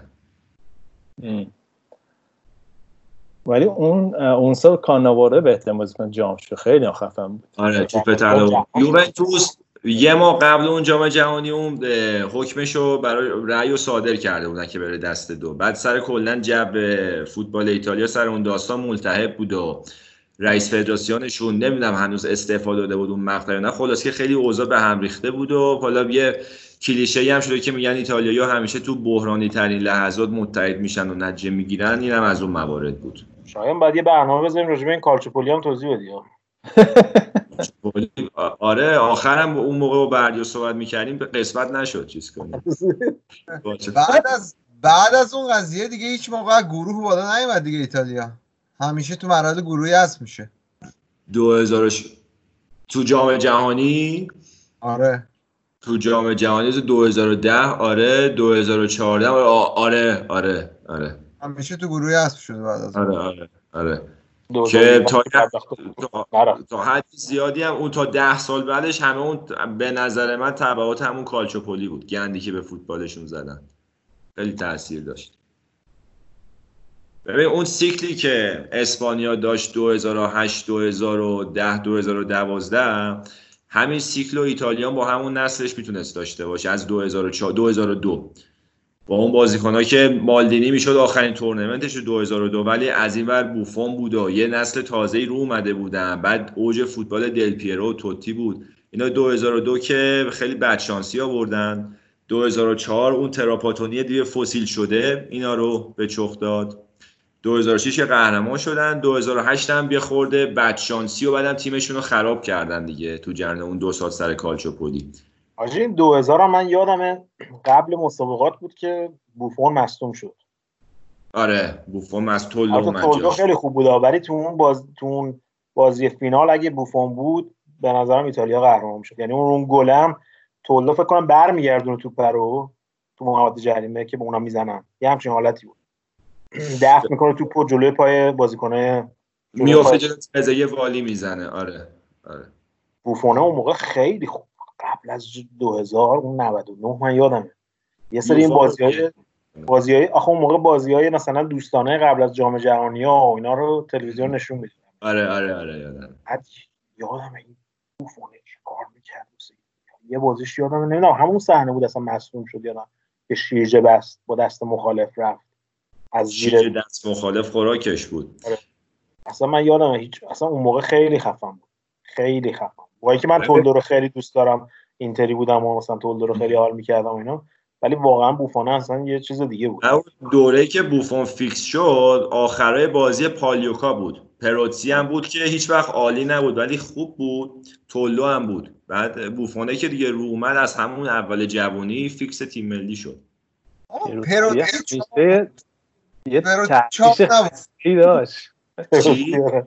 یه تحریش خستی داشت پروتسی خیلی بچه دلی بود. پروتسی من یادم میاد یاد چیز میافتم یاد آرم لوتو میافتم لوتو بود. بعد این یه پیرن یوونتوس داشت که ستاره داشت یادته اون گلرش اون موقعی بود دیگه بعدش هم رفت لاتسیو. پرویز هم ما میگفتیم پرویز پاگیلوکا دیگه پرویز برومند ولی واقعیت من دیدم مثلا تو فوتبال دیدم مش بزنن به هم، توف بکنن به هم، لگد بزنن به هم، کله تو سینه. من اصلا تو دعوای تو کوچم نیده بودم با کله یکی بره تو سینه یکی.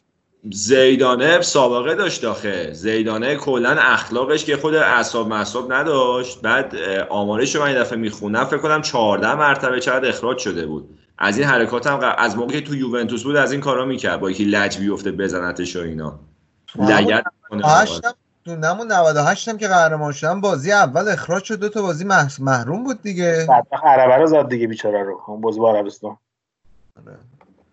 یعنی 98 بود اخراج شد. آره. اونو یادم نیست. زد با پای رو تک زد یارو بدبخت تو.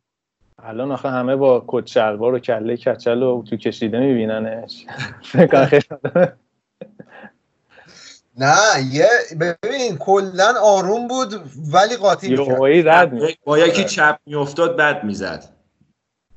ولی خب فوق‌العاده بود دیگه. نهایتاً 34 سالش بود.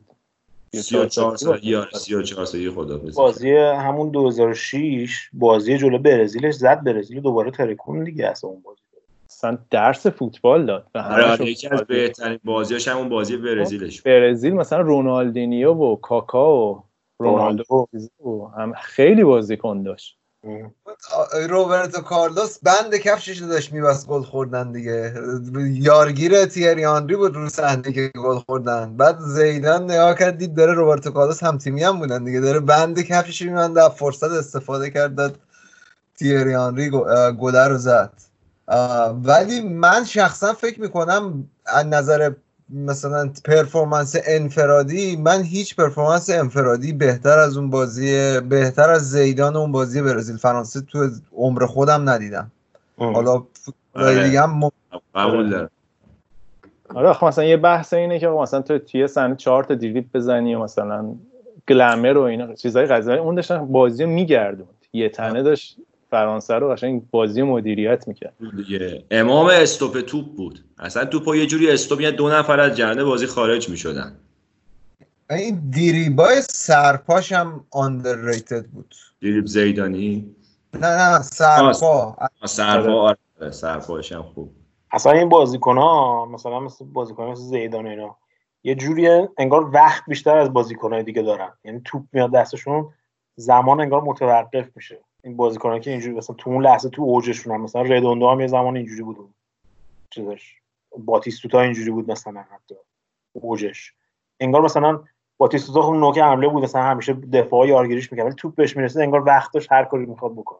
مارادونا رو گفتی دوتا گل به آرسنال و منچستر زده بود تو چمپیونز لیگ، یک منچستر از پشت 18 زد، آرسنال اون که رفت گوشه محوطه یهو بیمورد رفت گوشه محوطه. یاد اون افتادم گفتی چیزا هم اینجوری بود. روی کاستا مثلا اون روی کاستا موقع که ایران ترا بود و بعدش اومد مثلا آس میلان حتی یه رفیق پرتغالی دارم خیلی به من تاکید میکنه که کشتا نه کاستا کاشتا روی کاشتا. آقا این بخش ملیو ببندیمش ببندیم دیگه، خط اختتامیش رسیدیم. آره ما جالبه 4 سال البته غیر از یه نفرمون که بازی ملی رو دوست داشت 4 سال 5 سال به بازی ملی فوش میدادیم، اما بعد 2 سال اولین برنامه‌ای که دادیم بیرون کلا 2 سال راجع بازی ملی داریم صحبت. کار زمان بازی ملی الان خیلی حال نمیده. من خودم با این نسل جدید ایتالیا زیاد ارتباط برقرار نمی‌کنم، مثلا نمیتونی با قدیم مقایسهش کنی. حالا شاید اون حس نوستالژی است یا چی نمیدونم. ببین من اتفاقا از هم بازی ملی الان بیشتر حال میدم. ببین چرا؟ برای اینکه بازی‌های باشگاهی قابل پیش بینی شده. تو میدونی تو ایتالیا همیشه یوون قهرمانه، تو آلمان همیشه بایرن قهرمانه، تو اسپانیا پاریس سن ژرمن، ولی توی میگم اسپانیا تو فرانسه، ولی توی جام جهانی مثلا آلمان میاد دور گروهی هست میشه، بلژیک میاد بالا، مثلا کرواسی میاد. تورنمنت‌های ملی الان کامل رفته زیر سایه چمپیونز لیگ به لحاظ حساسیت و کیفیت و سطح بازی. اصلا بازیکن‌ها که میرسن تورنمنت‌های ملی تخلیه شدن سر بازی باشگاهیشون و اون بحث گردش مالیش هم هست و این مشکل فیفا یوفا هم سر همینه دیگه. نه یارو اصلا چیزی هم نمیذاره، بازیکن‌ها اونقدر ریسک نمیکنن. نه اصلا مایل نمیذاره یارو میگه مسئول بشم و فلان. آره اولی اگه عامل غیر قابل پیش بینی از فوتبال به عنوان مهمترین عامل جذابیت فوتبال نگاه کنی، خب این عامل رو بازی ملی به نظر من بیشتر داره، چون تیما اون مثلا میدونی مثلا تیم رئال مادرید یه تیمیه که تیم خوبیه خب و تو 30 تا بازی توی فصل این تکلیف معلوم میشه، ولی وقتی یه سری بازیکنی که از با هم تیمی نیستن تمرین اونطوری نمیکنن اینا رو میاری میریزی، این در واقع باعث میشه که اون غیر قابل پیش بینی بودنه بیشتر بشه. مثلا کره که آلمان رو زد تو جام جهانی دونه به دونه بازیکن رو بزنن کنار هم، خب آلمان خیلی بهتره، ولی اینشی که این بعد بازیه که جالبش میکنه. بهترین بودن آلمان حتی کره هم ولی پیش میاد که شکست بده بهترین تیم رو. به هر حال میگم که من میگم مثلا این بخش رو ببندیم مثل خداحافظی ایرانی هستش از دم در شروع میشه مثلا تا یه ربع طول میکشه ببندش 100 ثانیه. من تعجب کردم که بابک چرا چیزی رو انتخاب نکرد، بازی یونان پرتغال رو انتخاب نکرد، بازی مربیش. من به آلمان برزیل 7-1 خیلی فکر کردم، ولی دیدم که این خیلی جدیده، دیدم که دوست دارم از بازی قدیمی انتخاب کنم. بازی جدید به نظرم این طرفدارای تازه به دوران رسیده بعد انتخاب کنم بازی جدید. طرفدارم دارم سر بازی به باشگاهی به منظور من پی میبریم. I think maybe it's like a dream for some people, you know, sometimes to kick this kind of people. So I did it for them. So they are happy. And the people, you know, just they feel pressure on in their job, in their business, everywhere. They want to do something, they cannot do it. When somebody does something, it's a kind of freedom for them.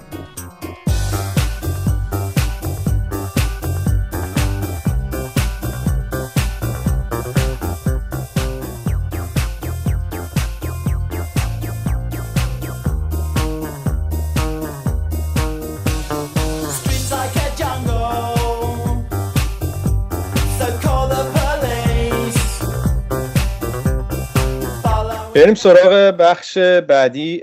توی این بخش راجع به 4 تا بازی کلاسیک باشگاهی صحبت میکنیم که برای ماها مهمه. طبیعتاً خیلی بازی باشگاهی دیگه کلاسیک مهم و هیجان انگیز دیگه هم هست که قاعدتاً نمیرسیم راجع بهش صحبت بکنیم، ولی این 4 تا بازی که انتخاب کردیم، اولین بازی که میخوایم باهاش شروع بکنیم بازی که گودرز انتخاب کرده، بازی لیورپول نیوکاسل سال 96 که یکی از کلاسیک ترین بازی‌های لیگ برتره، یعنی خیلی‌ها بهش میگن اصلا بهترین بازی تاریخ لیگ برتر.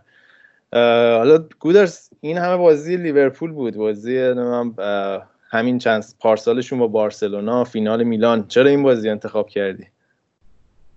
فینال میلان اصلا یه جایگاهی داره که نمیشه آدم بیارتش تو این برنامه، تو این فوتبال کست اینا.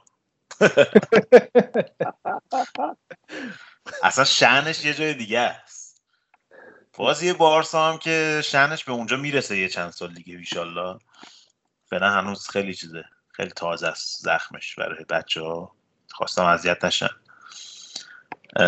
ولی نه، حالا جدا از شوخی، اینکه من خودم حالا اونجا تا اونجایی که یادمه، چون مثلا من سال 95 96 طرفدار لیورپول شدم تقریبا، اون موقع که تازه دیگه مثلا ایران شروع کرده بود بازی پرمیر لیگو هفتگی پخش میکرد، تقریبا خلاصه بازی‌ها رو مثلا هر هفته پخش می‌کردن و اینا. بعد اون موقع هم همه طرفدار منچستر یونایتد می‌شدن یا طرفدار آرسنال می‌شدن دیگه، مثلا از 96 97.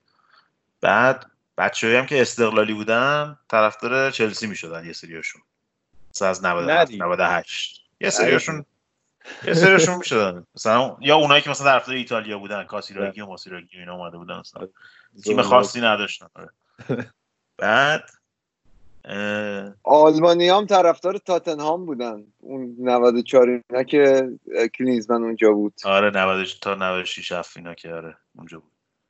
بعد خلاصه ما هم که دیگه من اون موقع طرفدار جیمی ردنپ بودم، خیلی اصلا من خیلی با بازی این حال میکردم وسط تو. بعد دیگه خب مکمنمن و فاولر هم بودن و اینا، خیلی با اون حال میکردم دیگه. اون بهشون میگفتن اسپایس بویز دیگه، بازیکنای 95 که رفتن فینال 95 جلوی منچستر کانتونا، اون فینال جام حذفی بود که همشون کت آرمانی سفید پوشیده بودن اومدن بیرون، خیلی زایی بود، همه مسخرهشون کردن اینا، مثلا خیلی دیگه مثلا تریپ بیشتر مثلا میگفتن اینا همش دنبال استایلن به جای اینکه مثلا دنبال بازی فوتبال، یعنی مثلا چیز اسپایس گرلز مثلا. آره دیگه مثلا من ذهنم رفت تو ادویه و اینا، مثلا بچهای فلفلی هم نمیدونم چرا شف جوادی زیاد نگاه کردی تو خونه بودی. لوبیا پلو هم که اسپایس زیاد میبرد. نه خلاصه بعد اون بازیو باختن دیگه جلوی منچستر یونایتد که اون گل معروف کانتونا بود که زد و بعد دیگه بعد از اون مثلا مسخره مثلا همه شدن که اینا فقط خوب بازی میکنن و استایلیش بازی میکنن و دنبال استایل خارج از زمین هستن و اینا، به خاطر همینم هیچ چیزی نمیبرن هیچ وقت. بعد نیوکاسل هم اگه بخوایم بهش راجبش صحبت کنیم، نیوکاسل سال 96 یک بهترین تیم جزیره بود اون موقع اون سال، یعنی هم از نظر نوع بازی که خیلی تهاجمی بازی میکردن و گلای زیادی میزدن و اصلا تیم کوین کیگان اصلا دفاع میگفتن که نمیکنه و اینا، یعنی فقط همش بازی تهاجمی و اینا میکردن و بعد توی تابستون هم خرید زیاد کرده بود براشون مصاحب مالک نیوکاسل، یعنی شاکا ایسلا آورده بود که نمیدونم بچه‌ای که حالا ESPN FC رو اگه ببینین مثلا همش پای ثابت ESPN FCه من میبینین یا نه. بعد شاکا ایسلا آورده بود، ژینولا رو آورده بودن، لس فردیناند رو خریده بودن، خیلی تیمشون رو تحکیم کرده بودن. بعد سال 95 هم لیگو بلکبرن برده بود که یادتون باشه از منچستر یونایتد که 94 برده بود لیگو گرفته بودن با مربیگری کنی داگلیش که اونا هم از این تریپا بود که سرمایه گذاری کرده بودن مثلا خیلی بازیکن خریدن و فلان اینا، اون سال لیگو تونستن ببرن. یکی از بازیکنان مثلا ترکیب آلن شیرر و کریس ساتن توی خط حمله شون مثلا معروف بود اون موقع که بلکبرن تونست لیگو ببره اون سال با کاپیتانی تیم شیر بود که بعد مربی تاتنهام شد چند سال پیش. بعد آلن شیرر هنوز واسه این بازی ببخشید قطعت کردم، آلن شیرر هنوز نیومده بود نیوکاسل سر این بازی؟ نه هنوز نیومده بود، نه هنوز اون موقع نیومده بود. سال بعدش اومد که توی بازی همین دوباره لیورپول نیوکاسل سال بعد دوره همچین بازی خرطوخری شد سال 97 که تو اون بازی بود، ولی اون موقع خط حملهش لس فردیناند بود خط حمله اصلیش، سه تا بازیکن پشتش هم رابلی بود و ژینولا و پیتر بیرزلی که مثلا حالت جا میگم تیمی بوده. آره خیلی خوب بود تیمشون. بعد خلاصه اینا انقدر لیگو سال 96 خوب شروع کردن که مثلا بعد از بازی‌های باکسینگ دی و ژانویه و اینا که انگلیس چند تا بازی زیاد میکنن، اینا 12 امتیاز از منچستر یونایتد جلو افتاد نیوکاسل و به خاطر همینم این بازی خیلی مهمه، چون یه جوری نمایانگر اون بزرگترین یکی از معروفترین کلپس‌های تایتل چالنج انگلیس حداقل تو لیگ برتر که این 12 امتیاز برتری رو از دست دادن آخر فصل و نمونهش هم همین بازی جلوی لیورپول بود. داستان اینجوری شد که خب مثلا 12 امتیاز اینا از منچستر یونایتد جلو بودن، انقدرم خوب بازی میکردن بهشون میگفتن انترتینرز، مثلا تماشاگرها تماشاگرای همه تیمای بی‌طرف طرفدار نیوکاسل بودن اون سال، اینجوری بود مثلا همه می‌خواستن نیوکاسل قهرمان بشه. بعد نیوکاسل هم خب تیمی بود که از 1920 مثلا 21 هیچ نبرد بود، مثلا تیم شاخی نبود که مثلا مشکل ایجاد کنه به غیر از طرفدار ساندرلند فکر کنم همه بقیه طرفدار این تیم. بعد یه سری تیم‌های لیورپول الان بوده دیگه. آره دیگه مثلا لیورپول انقدر نبرده دیگه مثلا چیز شده تیم فرندلی شده برای بقیه.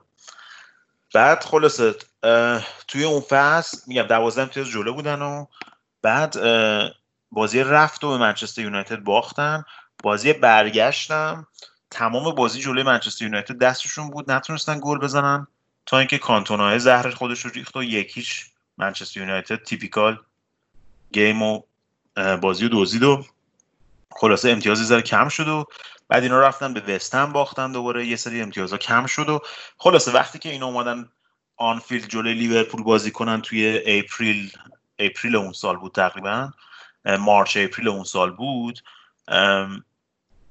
یه تعداد خیلی بازی زیادی و مثلا نبرده بودن، مثلا امتیازهای زیادی یا مساوی کرده بودن یا باخته بودن، چند تا بازی تک و توک برده بودن. اینجوری شده بود که 2 تا بازی از منچستر یونایتد عقب بودن ولی 3 امتیاز از منچستر یونایتد عقب بودن. یعنی اگه دو تا بازی موندهشون رو می‌بردن حتی میتونستن مثلا برن بالا منچستر یونایتد.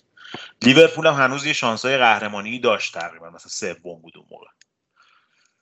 بعد خلاصه تو این بازی میرن آنفیلد و سیستم همین بوده که چون دو تا بازی داشتن عقب‌تر از منچستر یونایتد اصلا لازم هم نبود که حتما ببرن، مثلا این مساوی هم می‌گرفتن تو آنفیلد نتیجه خوبی بود. اگه بازی اون یکی بازیشون هم می‌بردن می‌رفتن بالا منچستر یونایتد. و سیستم اینجوری بود که آقا بریم مثلا آنفیلد دفاع کنیم، این چیزی که میگن ما بلد نیستیم دفاع کنیم و اینا رو، مثلا آقا به این بازی بریم تمرکز کنیم رو دفاع و اینا ردیف. خلاصه بازی تو آنفیلد شروع میشه، همون دقیقه 2 رابی فاولر گل میزنه.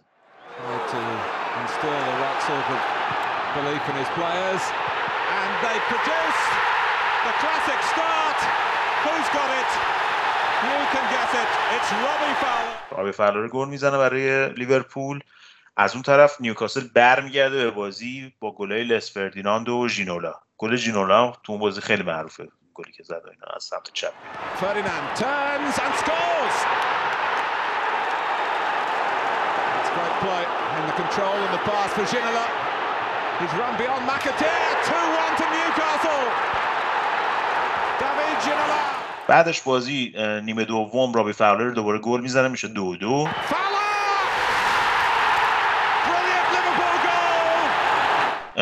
بعدش فاستینو آسپریا برای نیوکاسل گل میزنه، میشه 3-2.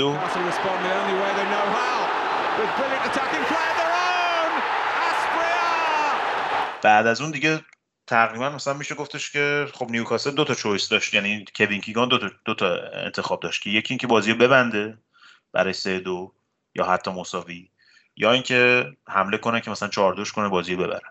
و این انتخاب دومو کرد که همیشه میگن یکی از بزرگترین انتخابات مثلا تاریخ فوتبال انگلیسه، چون اصلا تاریخ فوتبال انگلیس ممکن بود عوض شه اگه اون سال منچستر قهرمان نمیشد و نیوکاسل مثلا قهرمان میشد.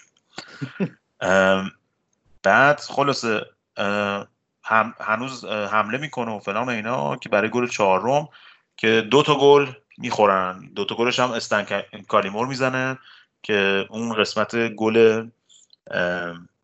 گل چهارم لیورپول که تو وقت اضافه است، یکی از معروف‌ترین گزارشگری‌های مارتین تایلر قبل از گل آگوئرو.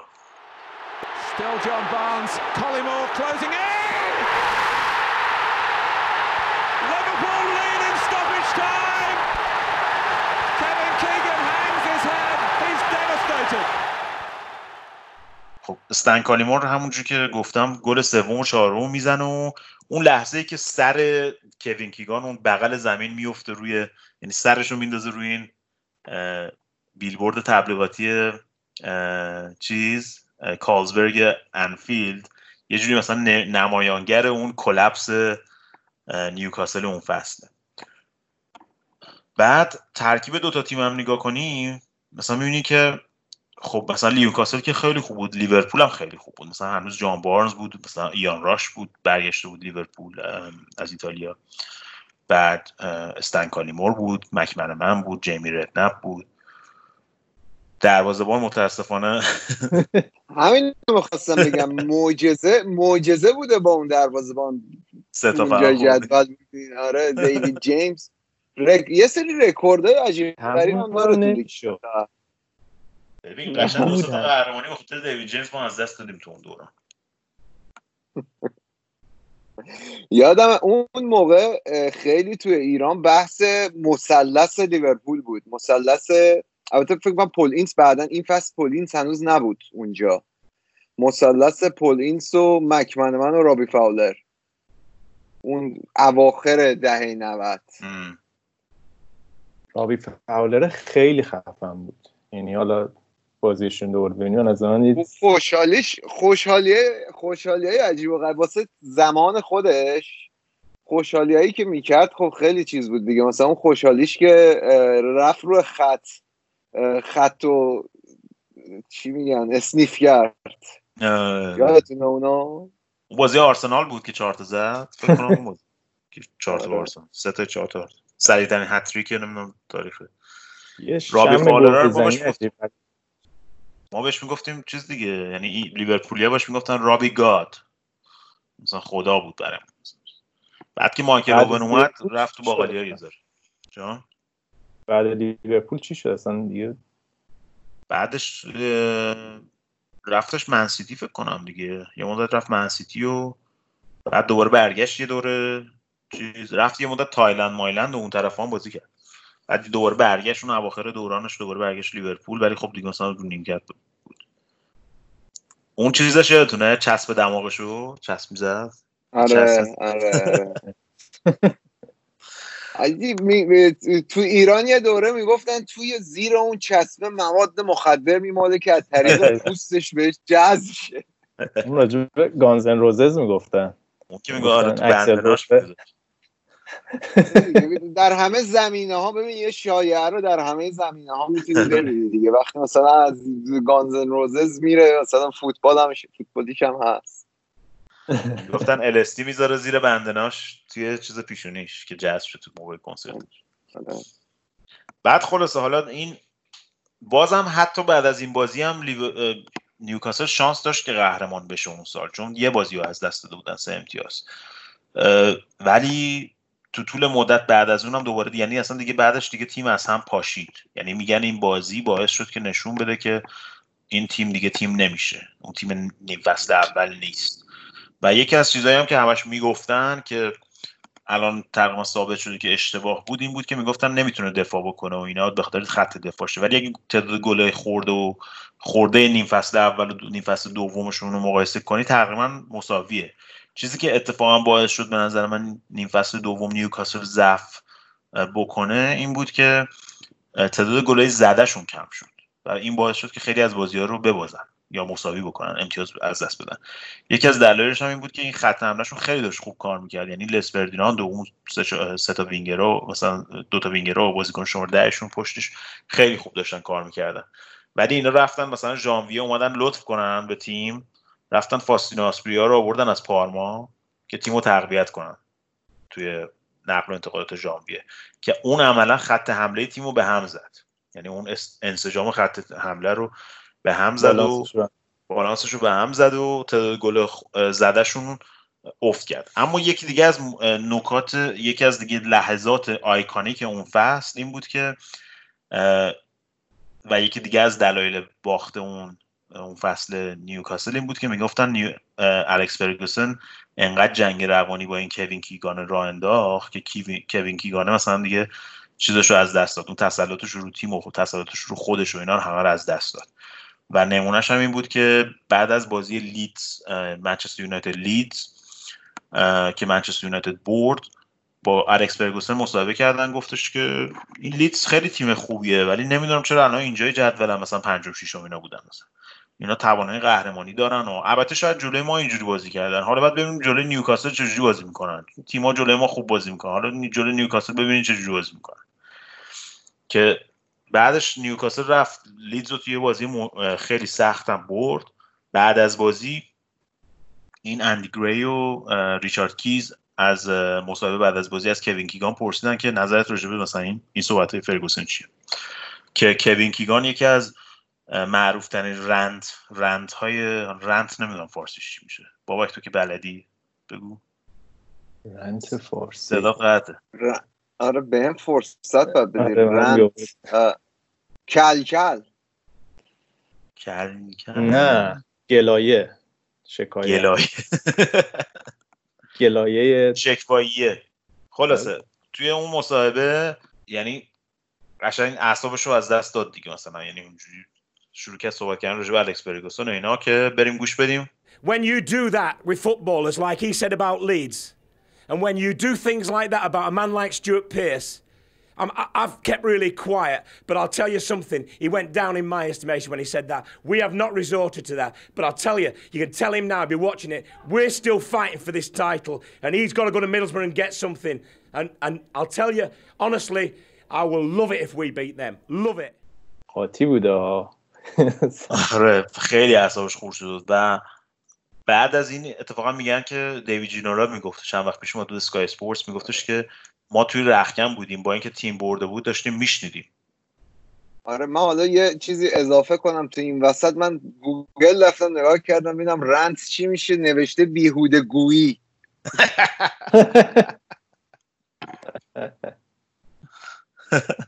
بعد خلاصه دیوید جنرال میگوش که ما تو رختکن بودیم صدای اینو میشنیدیم که داشت داد و بیداد میکرد و اینا. خب بعد میگوش که همونجا ما فهمیدیم اصلا بازیکن‌ها بهشون این چیز داد که این اصلا تسلط خودش رو از دست داده کوین کیگان. بعد خب کوین کیگان هم خیلی به عنوان بازیکن هم مربی خیلی معروف محبوب بود برای نیوکاسلیا، برای بچه‌های آلمان هم که همینطور. هامبورگیا ازش خاطر با هامبورگ قهرمان بوندسلیگا شده دیگه توی اواخر دهه 80. قبلش هم که بازیکن چیزام بود دیگه، لیورپول هم بود اون زمان. قبل از اینکه کنی داگلیشونه بیان یه دوره این با جان توشک این دو تا خط حمله لیورپول بودن اون یه دوره. ولی به هر حال خلاصه اینا جامو از دست دادن و با اختلاف 4 امتیاز آخر فصل دوم شدن که همه از اون تیم نیوکاسل به عنوان یکی از معروف‌ترین و محبوب‌ترین تیم‌های تاریخ لیگ برتر صحبت می‌کنن که هیچ وقت جامی نبرد و خیلی از بازیکن‌های اون بازیکن‌هایی که تو اون تیم بودن هیچ وقت جامی نبردن و این دروازه‌بانشون هم که پاول سرنیچک بود یادتون باشه، اونم چند سال پیش فوت کرد، 1-2 سال پیش بود. آره که دروازه‌بان معروفی بود. خلاصه اینکه نیوکاسل از بعد از اونم دیگه هیچ وقت نشد دیگه اون نیوکاسل دیگه، یعنی هیچ وقت نتونست به اون اوج برگرده. آره عجیبه که حتی مثلا چیزام آلن شیرر هم آوردن خیلی دیگه فرقی نکرد دیگه. نه دیگه اوج بعدیشون اون موقعی بود که بابی رابسون برگشت دیگه از اسپانیا، برگشت مربی نیوکاسل شد با آلن شیرر، یه دوره رفتن چمپیونز لیگ و اینا دیگه. چمپیونز لیگ مثلا 4م شدن رفتن بالا و اینا، بعد نبود اون سال تیمشون. من حالا توی این دوره کرونا که دیدی بازی‌ها نیست، همه تاپ 10 و اینا میدن بیرون. 2 بار این نیوکاسل توی این تاپ 10 که من دیدم ظاهر شده، یکی بدترین کلاپس‌های تاریخ، بدترین سقوط‌های تاریخ، یکی هم بدترین فروش بازیکن، بدترین ترانسفرهای تاریخ، اون ترانسفر سال 94 شون که اندی کولو میفروشن به منچستر. آره. اون جزو مثلا اون فکر کنم تو اون رنکینگی که بی بی سی بود فکر کنم گذاشته بود تو کانال یوتیوبش، 2م بود یا 3م بود تو بدترین فروش‌های تاریخ. اصلا اون فروش اندی کول به منچستر یونایتد اون سال عملاً لیگو داد به منچستر یونایتد، یعنی مثل فروش ومپرسی بود که آرسنال داد به چیز. دقیقا همون سیستم اندی کوله. ولی پرتی زیاد داشت دو آیچی ورکه به نظرم خفن تر بود، افیشنت تر بود. اندی کوله خیلی اندی کوله 10 تا موقعیت مثلا 2 تاشو گل میکرد ولی مثلا خیلی موقعیت به دست می آورد.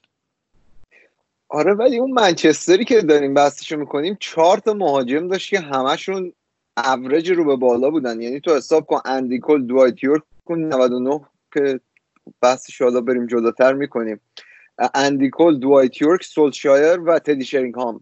خیلی به نظرم این ترکیب 4 تا گزینه خیلی خوب داشتن. اندی کول و شرینگهام میدونستی هیچ وقت با هم دیگه حرف نمیزدن؟ هنوزم حرف نمیزنن؟ جدی؟ نجات پرستیه؟ نمیدونم داستانش چی راست رو بخوای، ولی میدونم که هیچ وقت با هم دیگه همون اون موقع هم که تیم میت بودن حرف نمیزدن. اینا هم تیمی بودن.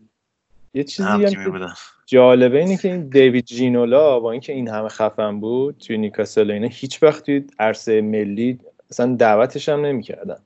آره این داستان جینولا آخه یه داستان تیم ملیش، داستان خیلی عمیقی داره. اینکه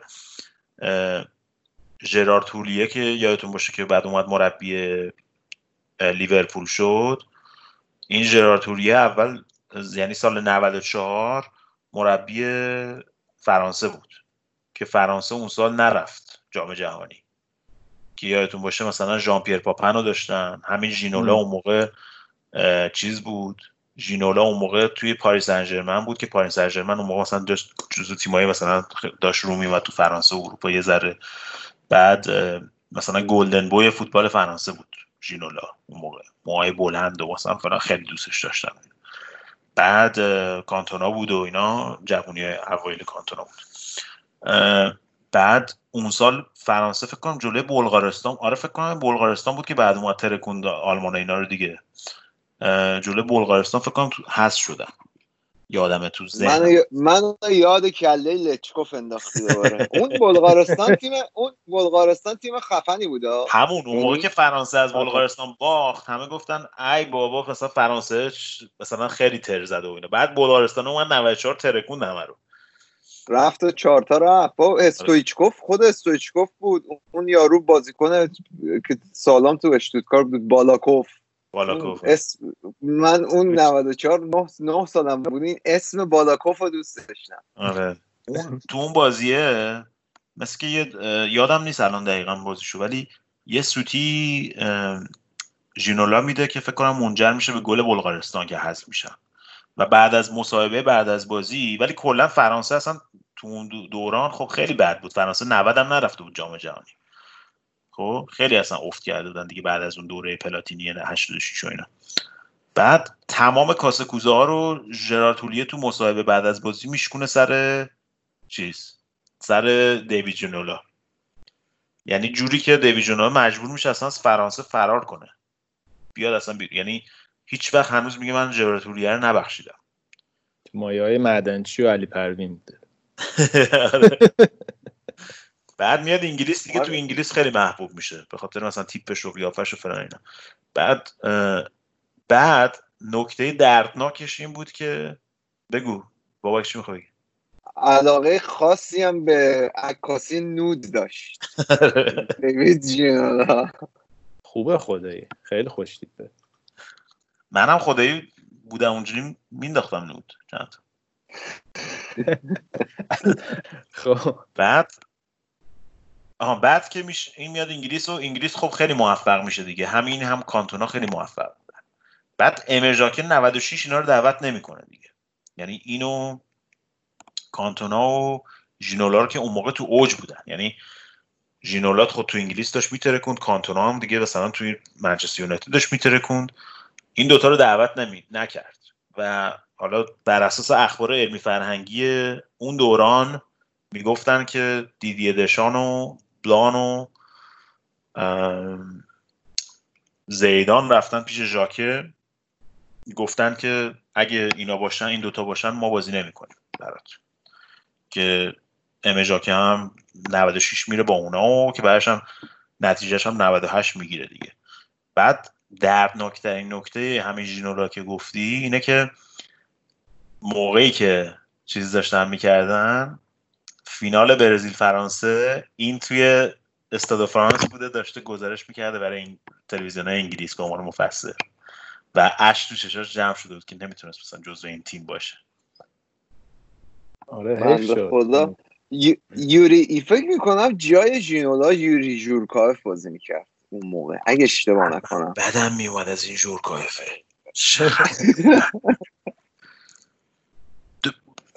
این فرانسه چند تا بازیکن خیلی رو مخ داشت واقعا اون تیم فرانسه.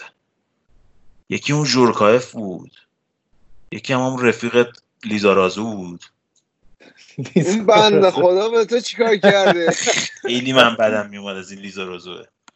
آقا این لیزارازو، این بیزنت لیزارازو، این داستانه این که توی باسک میدونیم حالا قسمت باسک دیگه این پدر این داستان رو در آوردن. انقدر واسه ما گفتن تو این تلویزیون ایران که این نمیدونم با گارد همیشه میگرده و این باسکیا تهدیدش کردن که تو چرا واسه فرانسه بازی میکنی، تو واسه باسک بازی کنی اینا. ولی اون ناحیه از فرانسه خلاصه زندگی میکرد که بنده خدا درد کشیده. اون از لیستت خط بزن بود در لیستی که بعدت میاد. اون یارو اون کریستوف دوگاریه، یعنی رو اعصاب‌ترین مهاجم شماره 9 دنیا بود. من رو مخترین چیز اون فرانسه واسم اون کله بارتز بود که هر روزی لورن بدن میومد 20 بودن. این بارتزه تا وقتی نیومده بود منچستر یونایتد معلوم نشده بود چه چلیه. چون دفاع فرانسه اینقدر خوب بود اصلا مجبور نبود کاری بکنه. همه فکر می‌کردن چقدر دروازه‌بان خوبه. بعد که من منچستر یونایتد از سوتی داد. دفاع اون فرانسه هم افسانه‌ای بود اصلا خیلی خفن. اون لیلیان تورام من اینو یادم نمیاد. لیلیان تورام کلا دو تا گل زده واسه فرانسه جلوی کرواسی. هر دو تا رو تیم نهایی جلوی کرواسی بدبخت. رضاجویچ مربی کرواسی بود اون سال. چه تیمی بود اون کرواسی، حیف شد واقعا اون بازی باید می‌بردن. بعدش می‌موندن فینال به برزیل می‌باختن. بلاژویچ میگفتش که من بزرگترین اشتباهی بود که بوبانو کشیدم بیرون تو اون بازی دیگه. بوبانو یادتونه اون موقع آسمیلان بود دیگه، کاپیتانش بود، کاپیتان کرواسی. بوبان یکی از بازیکن‌های محبوبم بود. عاشق بوبان بود. اصلا استایلش تو وسط زمین. اسم کوچیکش یادته چی بود؟ زبان امیر. یه حالت سیبیلوریش خسته‌ای هم داشت. یادم میاد. قیافش شبیه لافکادیو بود. کتاب شل سیلوستان خوندین لافکادیو شیره که آدم میشه؟ نه خوندی؟ نه خوندی. که آدم میشه مارشملو میخوره همش. داستان حرفیه. آقا حالا مارشملو رو ترجمه کن به فارسی اگه تونستی. ما از هوادارا میخوایم واسه مارشملو اگه میتونن کامنت بدن واسه اون ترجمهشو. باقلوا. کریه مارشملو واقعا. ولی سیکلیه یه ذره، مثلا بیشتر از دوتا بخوری مثلا تگری میزنه. گفتم با ژلاتین خوک درست میکنن یه چیزای مارشملو رو. آره ژلاتین داره. تو ژلاتین رو از یه چیزی خوک میگیرن اون. آره خیلی از ژلاتین ها اینطوری هستن. مغز استخونه چیز میگیرن. خیلی بخوای به فوتبال هم برگردیم.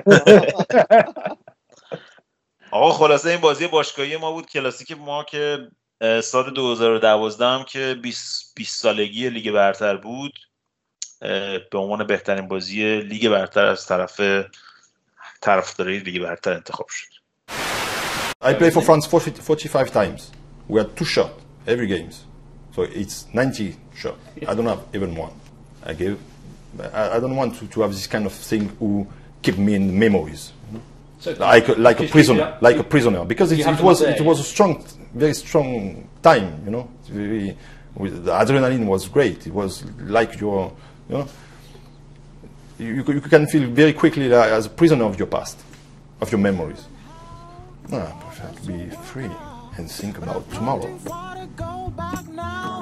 I am looking for freedom, looking for freedom, and to find it cost me everything I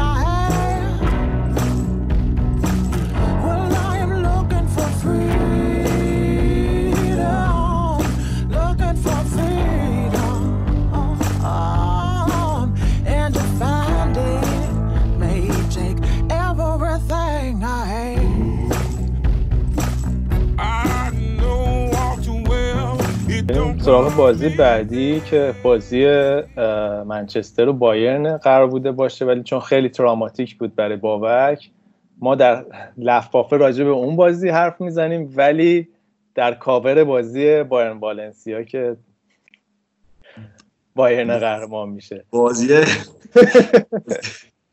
بازی نفسگیر بایرن و والنسیا یکی از کلاسیک‌ترین بازی‌هایه. من اول بذار من یه توضیح بدم شنونده ها که من چرا این بازی رو من انتخاب کردم. اولا که خب من دیدم که توی دهه 2010 به این ور که مثل این تیمای تازه به دوران رسیده دلیل نیست ما بریم فینالای چمپیونز لیگ این چند سال اخیرمون رو بریم بررسی کنیم. بعد یه طرف هم خب بالا بازی بارسلونا و بایرن تو ذهنم بود تو 2013 اونی که 4-0 شد. منتها خب واقعیت باید پذیرفتی اون بازی سال 99 یکی از خفن‌ترین بازی‌های تاریخه، یعنی یکی از شاید جذاب‌ترین اتفاقات تو 2 دقیقه 3 دقیقه جذاب‌ترین فوتبال‌های ممکنه، ولی اون 2 دقیقه 3 دقیقه‌اش ولی خب اون شما نمیتونی، شما خودت بذار جای طرفدار بایرن مونیخ. من نمیتونم اون بازی به عنوان یه بازی خاطر انگیز واسه خودم انتخاب کنم. اون وحشتناک‌ترین اتفاقی بوده که تو فوتبال به سر من افتاده. یعنی من قشنگ یادمه که من تا 2 ماه هم مثلا این صحنه اون بهت لوتار ماتیوس بعد از اینکه اومد رو نیمکت چون رو نیمکت ماتیوس تعویض شد، بعد که تعویض شد اون اتفاق 2 تا گل خورد دیگه و بایرن هم اون بازی رو باید میبرد. تیرک زد 4-5 تا موقعیت خوب خرید کرد. یعنی فقط 5 دقیقه بازی رو وا دادن. علی علیدایی که راجبش صحبت کردن سردبش یه جوری رقم می‌خورد بابک. آره ولی واقعیت این فینال 2001 که من انتخاب کردم این خاطر انگیزترین بازی برای شخص منه در طول دورانی که بایر مونیخ من خودم نگاه می‌کردم و در واقع پرده اول این نمایش میره تو 2 سال قبل توی نیوکمپ. اون صحنه هایی که سامال اوسیکوفور داره گریه میکنه و مشتش رو میکنه رو زمین.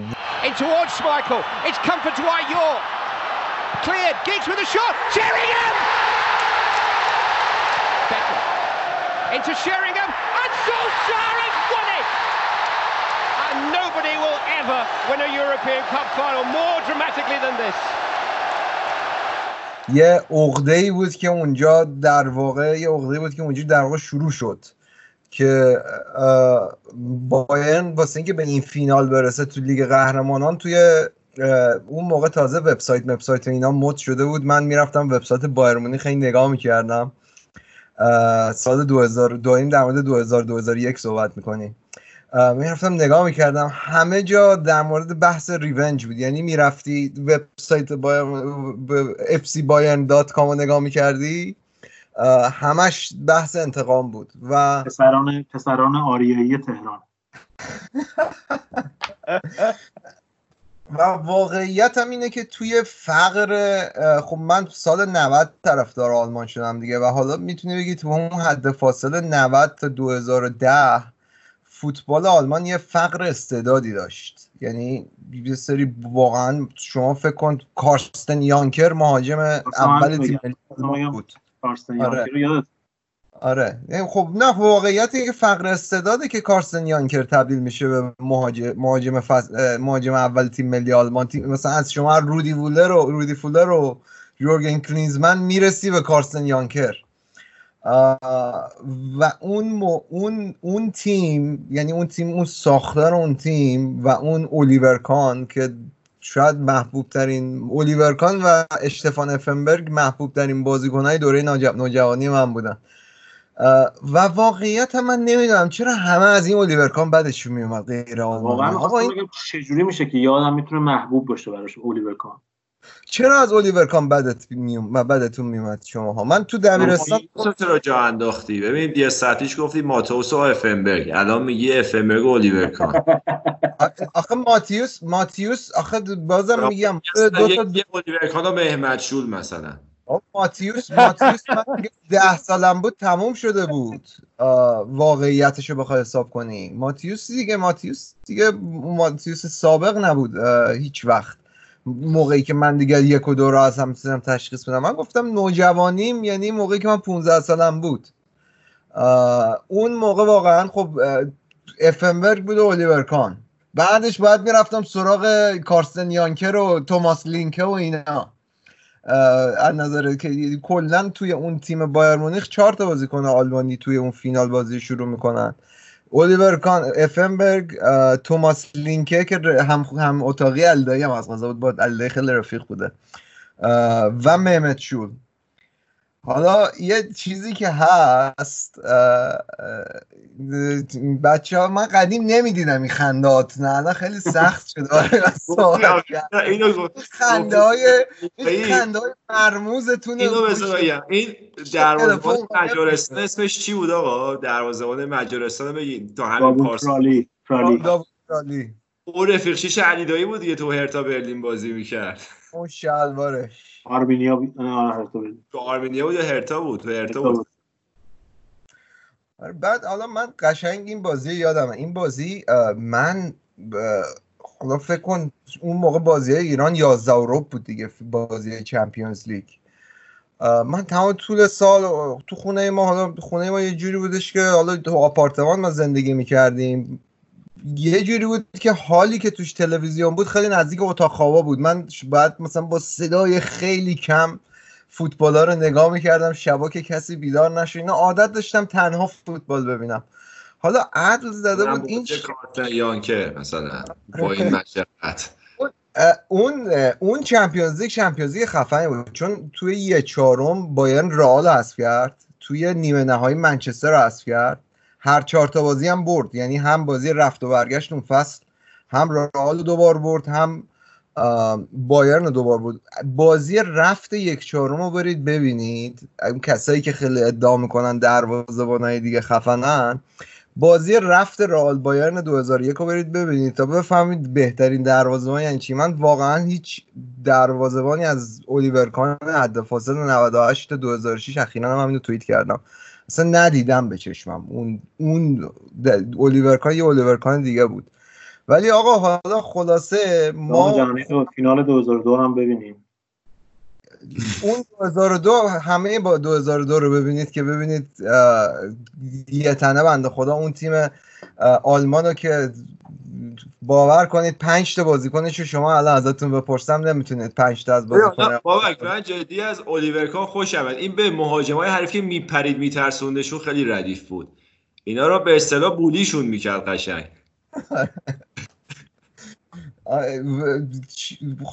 ببین نوع دروازه‌بانیش به نظرم با همه دروازه‌بانایی که من دیدم متفاوت بود، نوع شیرجه زدنش و اینا همش متفاوت بود.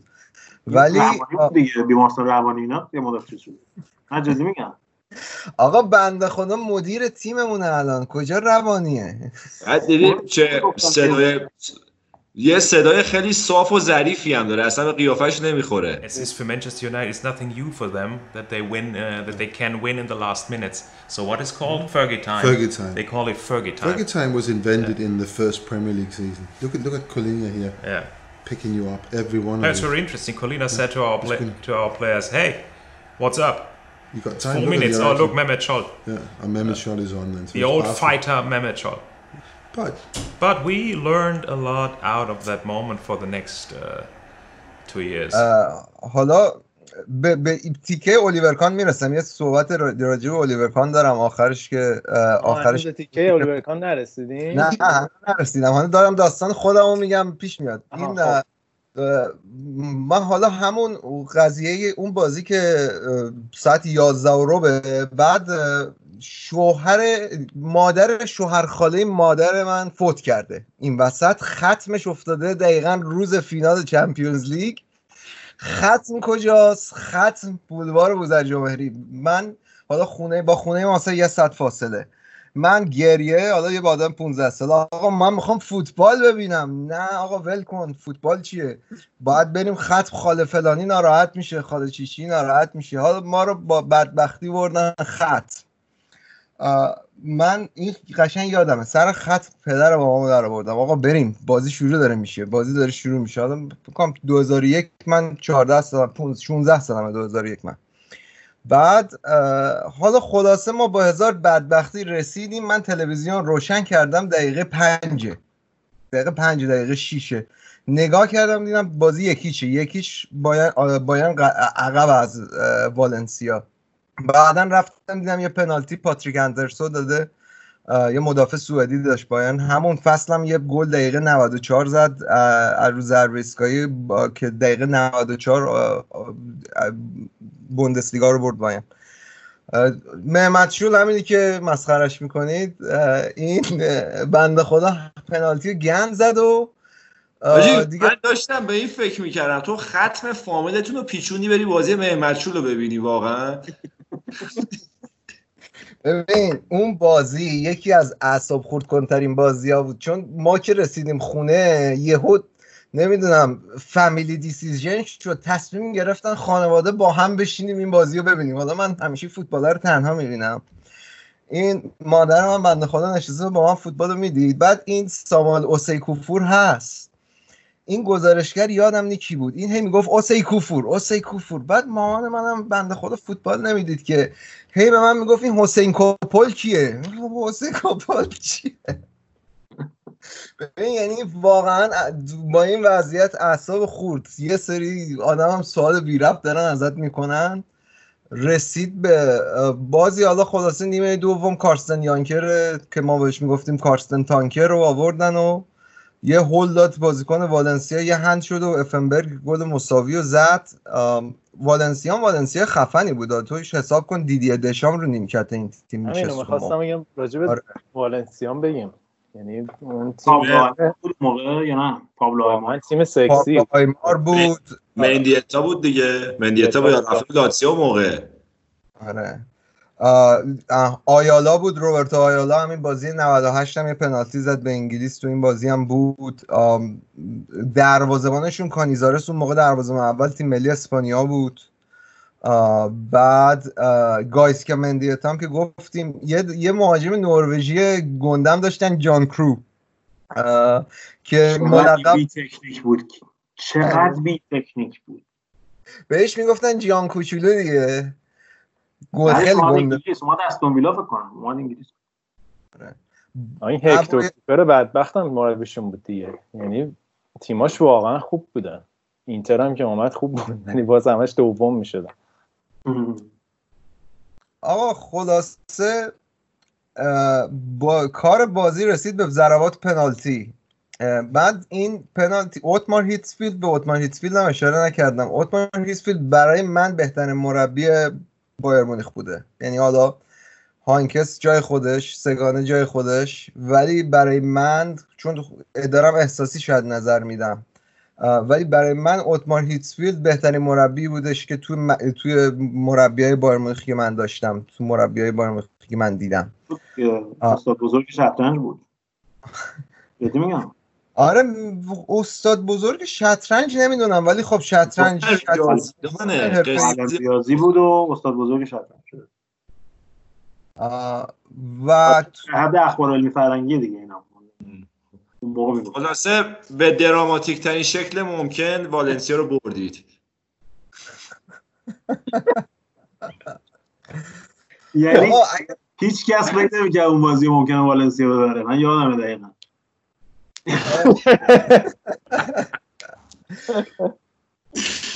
بحث اینو کردیم که بازی خاطر انگیزی که برای هر کدوم خاطر، این بازی برای من خاطر انگیز بوده. برادر من دیگه فاتحه‌ای هم بخونیم به هر حال برای، ولی واقعیت حالا چیز جالبی که بود این سر ضربات پنالتی، این الیور کان، این داستان الیور کانو بگم بعد دیگه هر چیزی دلتون میخواد منو ببخش. الیور کان، آره،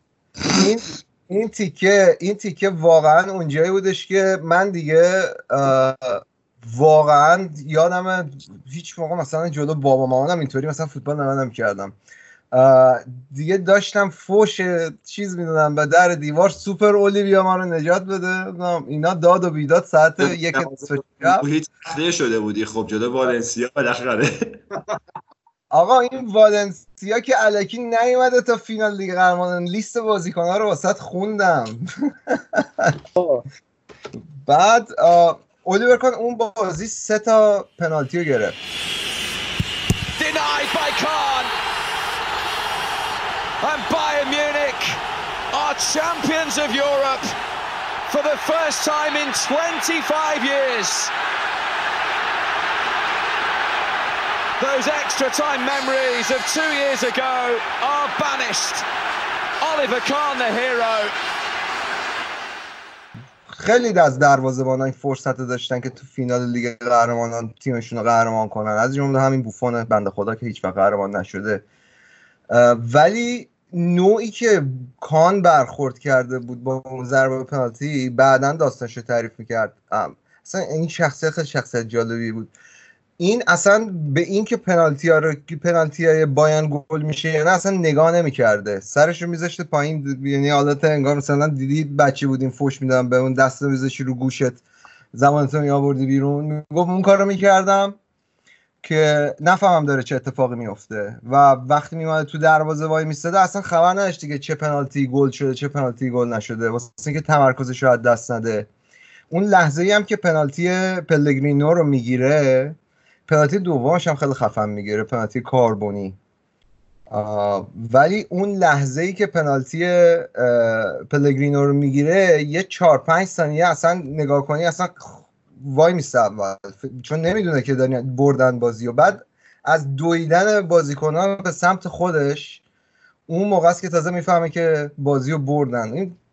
این اینوش به کنار، ولی توی اون وضعیت واقعا انگار نه انگار که جام بردن. این برای من قشنگ یادم اون صحنه که اصلا اینا الان جام باشگاه اروپا رو بعد 25 سال برده. اولین بار بود من به عنوان طرفدار بایر مونیخ تو زندگیم تیمم یه مثلا میجر تروفی رو برده بود و فکر می‌کنم مثلا تمام اون بازیکن‌ها هیچ کدومشون یادشون نبود آخرین باری که بایر مونیخ برده بود دیگه قهرمانانو.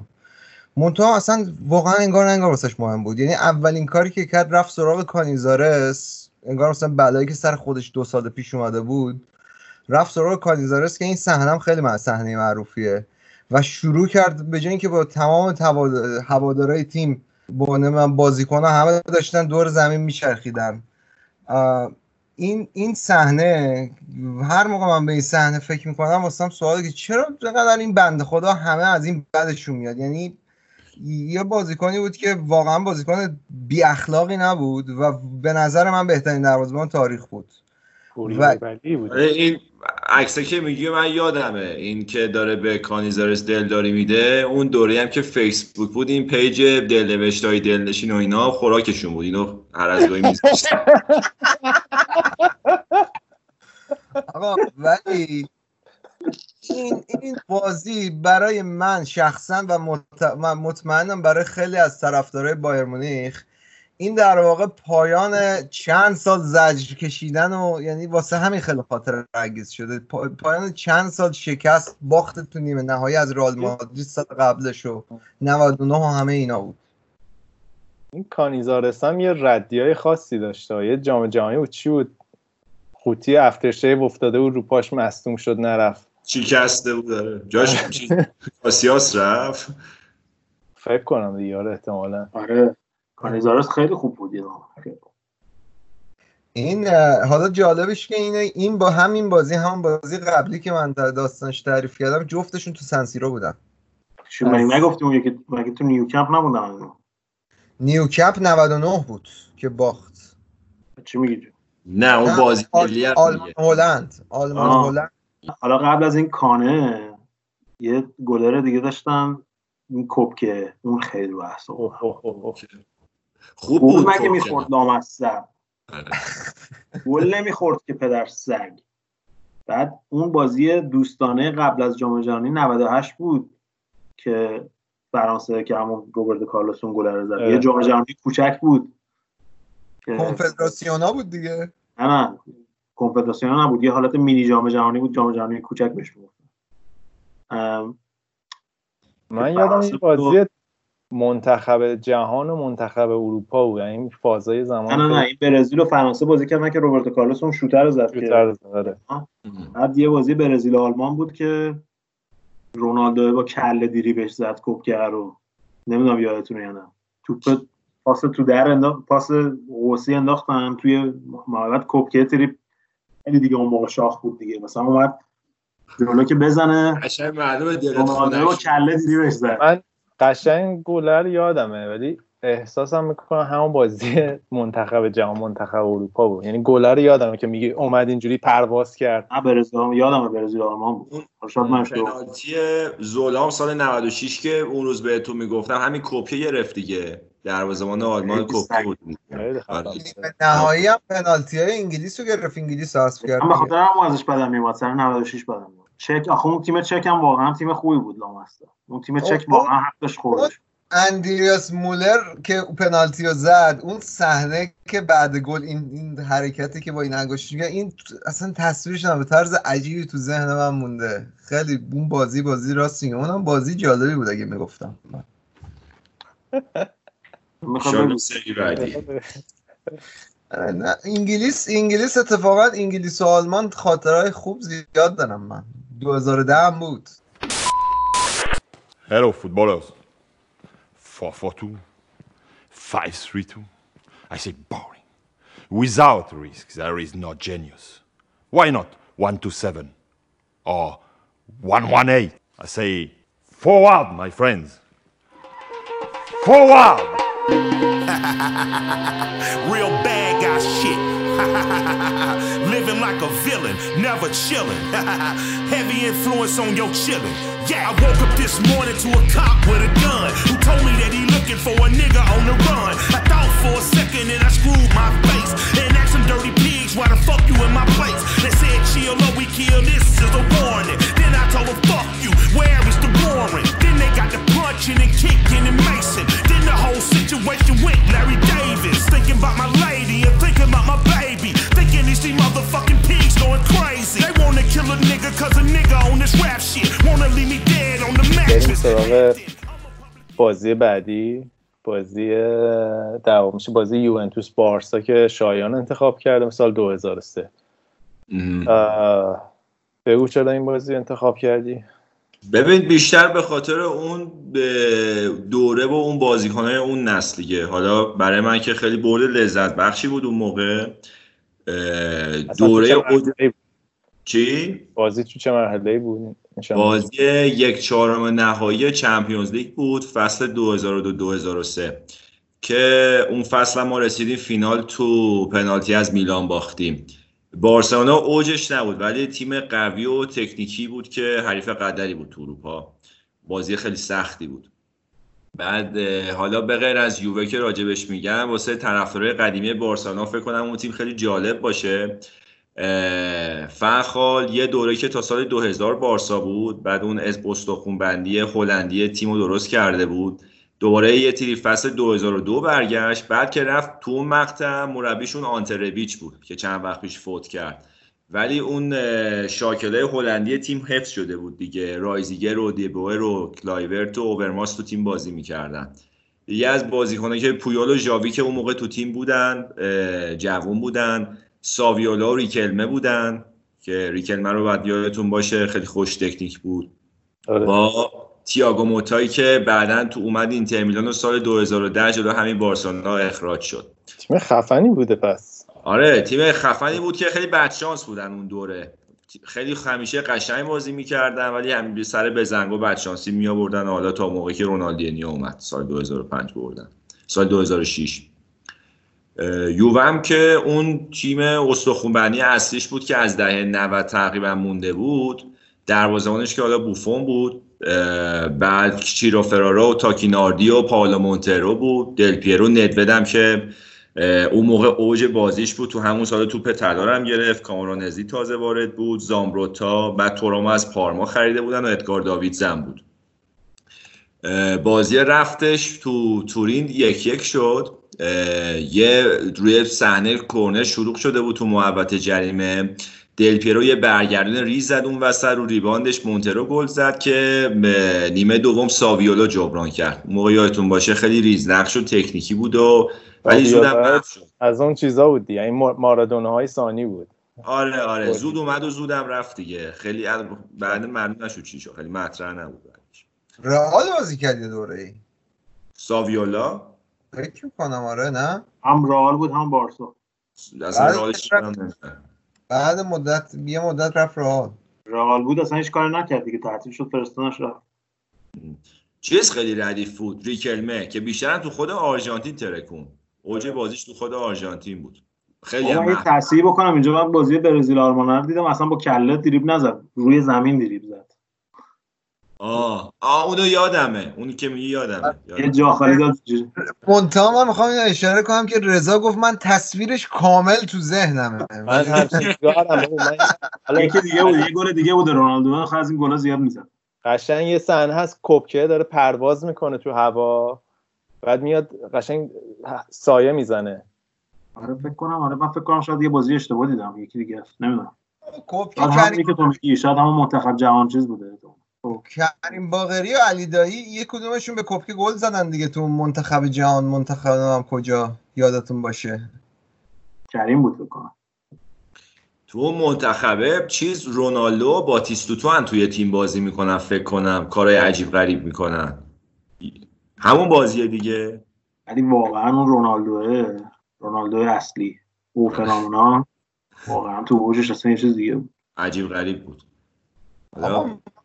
شایان حالا یه چیزی بهت بگم، من رفتم خلاصه این بازی رو گفتیم می‌خوایم راجعش صحبت کنیم، رفتم نگاه کردم یکی ما سالها اسم این پاول ندوید و بدبخت رو اشتباه تلفظ میکردیم. ندویده مثل که تلفظ درستش اون فکر کنم تلفظ کف پراگ رو گفتی ما یه ندوید چهلیم ندوید میگیم اون مال چک استریت.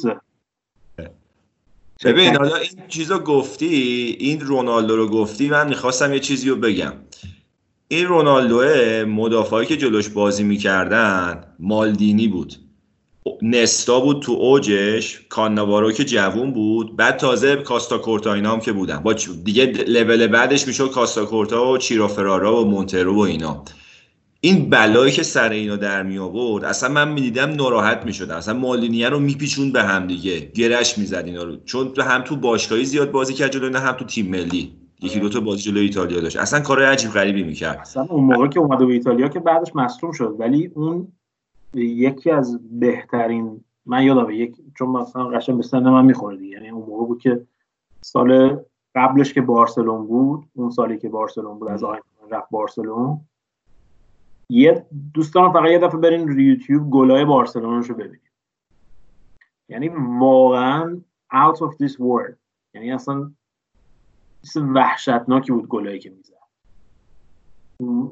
اون سیزنی که بارسلون بود که قبلش استارت میزد و پا عوض میکرد و اصلا یه چیز وحشتناکی بود این بشه.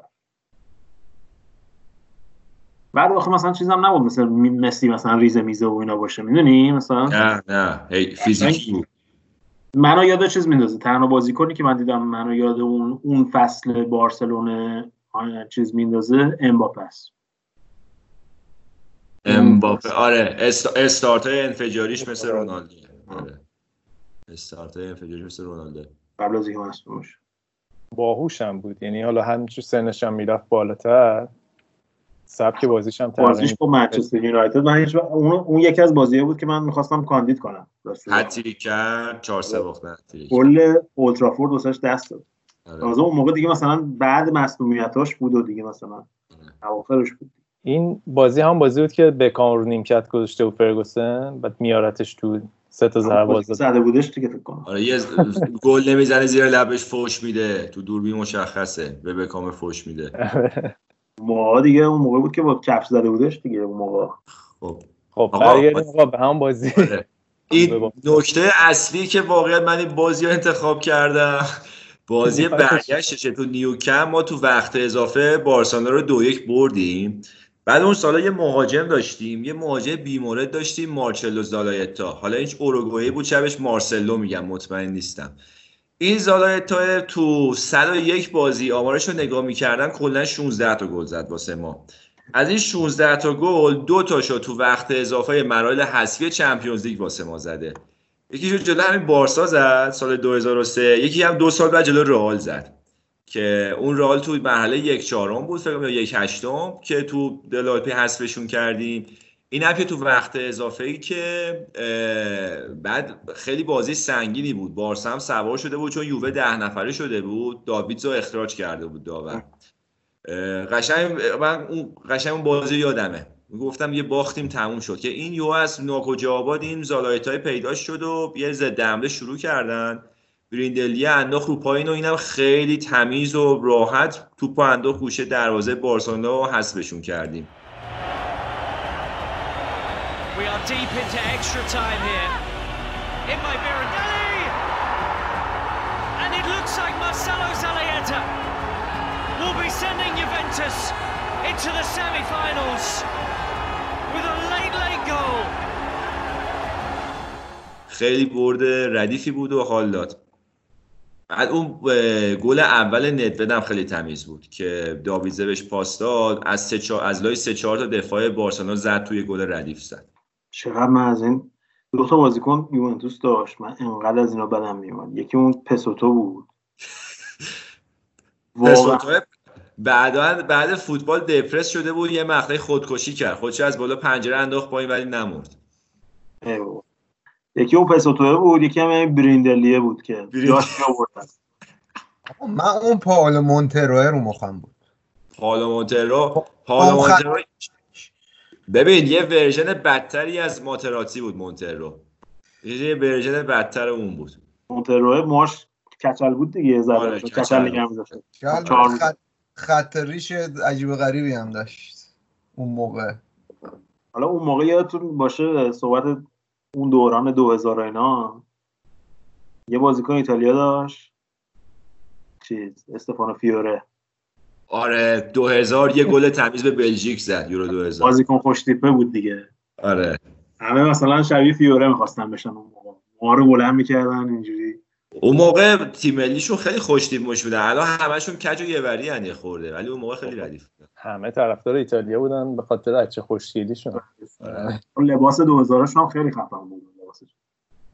از این لباس استرچا تازه مد شده بود، تیشرت تنگا. آقا این چیزم به شما گفتم، این که گل وقت اضافه می جلو رئال زد 2004-2005 روبرتو کارلوس یه ایستگاهی به بوفون میزنه که اون یه حال داشتین تو یوتیوب نگاش کنید، بوفون میگیره از اون ایستگاهیای مریضش میزنه و بوفون تو هم کات عجیب غریب میگیره. کارلوس بعد اون ایستگاهیش به فرانسه واقعا همه ایستگاهیا رو میزد، یکی دو تا گل بیشتر نزد، اونم همش به زور بود، ولی شوتاش ولی عجیب غریب بود واقعا. میزد میخورد با 6 نفر پینبالی میرفت تو مثلا اینجوری. آره آره یه دونه اون بود، یه دونه یه زاویه بسته عجیب غریب زد یه بار داشت کم سانت می‌خواست اصلا دیگه. همون لایو دیدم یادمه، اونی که میگم من لایو دیدمش، زاویه بسته رو از دم کورنر زد. آره دقیقاً یادمه. این گزارشگرای ایران هم این قضیه رو هر بار میگفتن که آقا این یه بار اومده بره رئال، گفتن قدش کوتاه نخواستنش، اشتباه کرده رئال، بعد رفته اینتر، بعدن آوردنش دوباره. اینو هر بازی راجبش میگفتن. مدل ماکلله که هر بازی رئال فکر کنم تا 10 سال گزارشگرای ایران وقتی ماکلله رفت دیگه رئال تیم نشد، می‌خواستن نظر کارشناسی بدن. آقا من یه بازی یادم این بهرام شفیعی داشت گزارش میکرد، بازی انگلیس بود، بعد از این بازی آخر شبیه ها که مثلا بهش داده بودن که کسی نبینه و اینا. بعد این مدت بود که دیگه مثلا فردوسی پوره اونه اومده بودن مثلا دیگه، اینا رفته بودن تو ساید لاین. اون موقع هفته صبح بسکتبال نوینو بهش میدادن جواب اونا که آره بنکدارا رو اینا بودن، ولی این خیلی با. بعد این داشت گزارش میکرد، بعد تی گفت اوون. بعد قشنگ معلوم بود که یادش رفته اسم کوچیک اوونش چیه. بعد یه ذره فکر کرد، بعد دیوید اوون. قشنگ معلوم واسه فکر کرد آقا یه اسم انگلیسی جنریک بذار انتخاب کنم مثلا حالا درست در میاد دیگه. دیوید اوون هیچ وقت یادم نشه. خیابانی هم یه موقعی به پیتر چک میگو پتر سچ. هنوزم فکر کنم میگه اگه بخواد دیگه اونو میگه. To all the divers out there, I say enough. This is not Joga Bonito. Even if you get up, your dignity will forever remain on the floor. If you want to be an actor, then move to Hollywood. We've got to fight the powers that be. Elvis was a hero.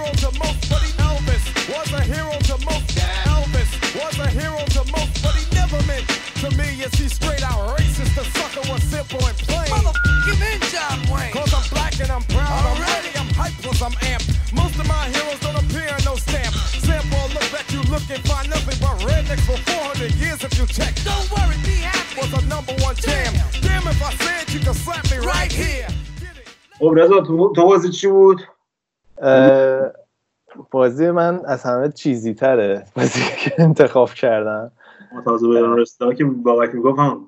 آره همون.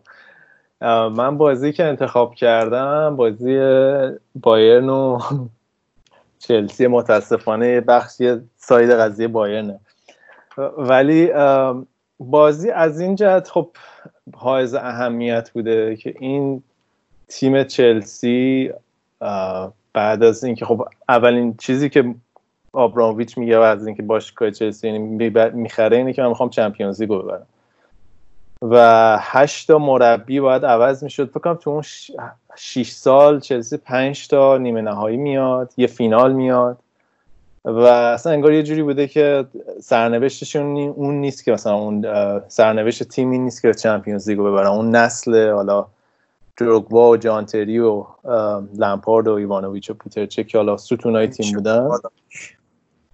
آره حالا بالا کم که بود، یعنی به هر حال خب تیم خیلی تیمای بهتره از چلسی نکرد و اصلا قاطی کرد دیگه. خب آره همه کرارا رو ایمان تا ایوانوویچ رفته بعد بالا کنه میگه خب من بعد بگم دیگه بابا ایوانوویچ یه فصل ما رو یه نفره حذف کرد لیورپول، اصلا ما نمیشناختیمش، نیویو اومد دو تا گل زد به بازی لیورپول چلسی. آره حالا یادتون باشه همیشه مثلا به صورت دراماتیکی چلسی حذف شد، حالا اون گست گل لیورپول یا نمیدونم پنالتیشون جلوی دوباره لیورپول، بازی جلوی بارسلونا که 20 تا پنالتی نگرفتن، بعد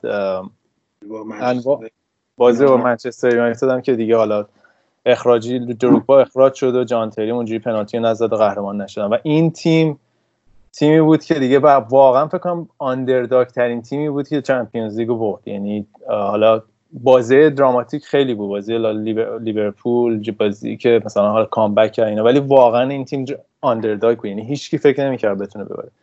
از اون طرف هم بایر مونیخ تیمی بود که واقعا خودش مستحق قهرمانی میدونست، تیمی بود که انتقام 2010 از مورینیو گرفته بود، نیمه نهایی از رئال مادرید برده بودن، خیلی بازی سنگینی بود و رئال اون سال هم اگه یادتون باشه خیلی تیم قدری بود و آمده بودن فینال و بازی توی و مهمتر از همه اینکه بازی اصلا توی بایر مونیخ بود، توی زمین بایرن بود. اصلا مصاحبه‌های بازیکن‌ها رو میخونی میگن شهر از قبلش جشن قهرمانی گرفته بود، یعنی همه شهر قرمز شده بود، همه آماده قهرمانی بودن و در نهایت اون بازی بایرن میبرد 4-0. من بازی واقعا مثل کابوس جلو چشمه، چه موقعیت‌ها یا نزدن، چقدر موقعیت نزدن، پنالتی خراب کردن اصلا. آره و حالا اینو می‌خواستم بگم که حالا کلا این که حالا فینال به نظر من تو زمین بایرن بود در نهایت به ضررشون شد، یعنی از اون بازی‌ها بود که مثل بازی چون بازی پرتغال کجا بود اخیراً، پرتغال فرانسه بود دیگه، مثلا بازی تو زمین فرانسه بود و در نهایت به نظرم به ضرر بار روانیش به ضرر بایرن شد. و اینکه خب چلسی اصلا چجوری اومده بود بالا، بازی با اینکه اون فصل اگه یاد باشه ویاسپواش بود مربی چلسی و بازیکن‌ها عملا مربی انداختن بیرون، توی لیگ ششم بودن وقتی به فینال رسیدن توی لیگ ششم شده بودن و عملا تیم دست بازیکن‌ها بود، حالا دیماتئو مربی بود ولی عملا تیم دست بازیکن‌ها بود که چیز می‌کردن. از بازی ناپولی فکر کنم 3-1 با 2-0 عقب بودن. قبلا کجا بودن داداش؟ فصل قبل کجا بودن؟ دیماتئو بود قهرمان کرد دیگه، چرا بی خودی می‌خواید نقششو کم کنی؟ آره ولی خب چیز بود دیگه، یعنی یه حالت قشنگ مثل ایران استرالیا، من یادم میاد جلال طالبی اینا بود دیگه. آره بچا بریم بازی کنیم می‌خواید نبوغ مربیگری دیماتئو رو زیر سوال ببرید. آره و اون حالا بازی بارسلوناش که دیگه معروف گلگسم گری نویل اونجا به دنیای فوتبال معرفی شد.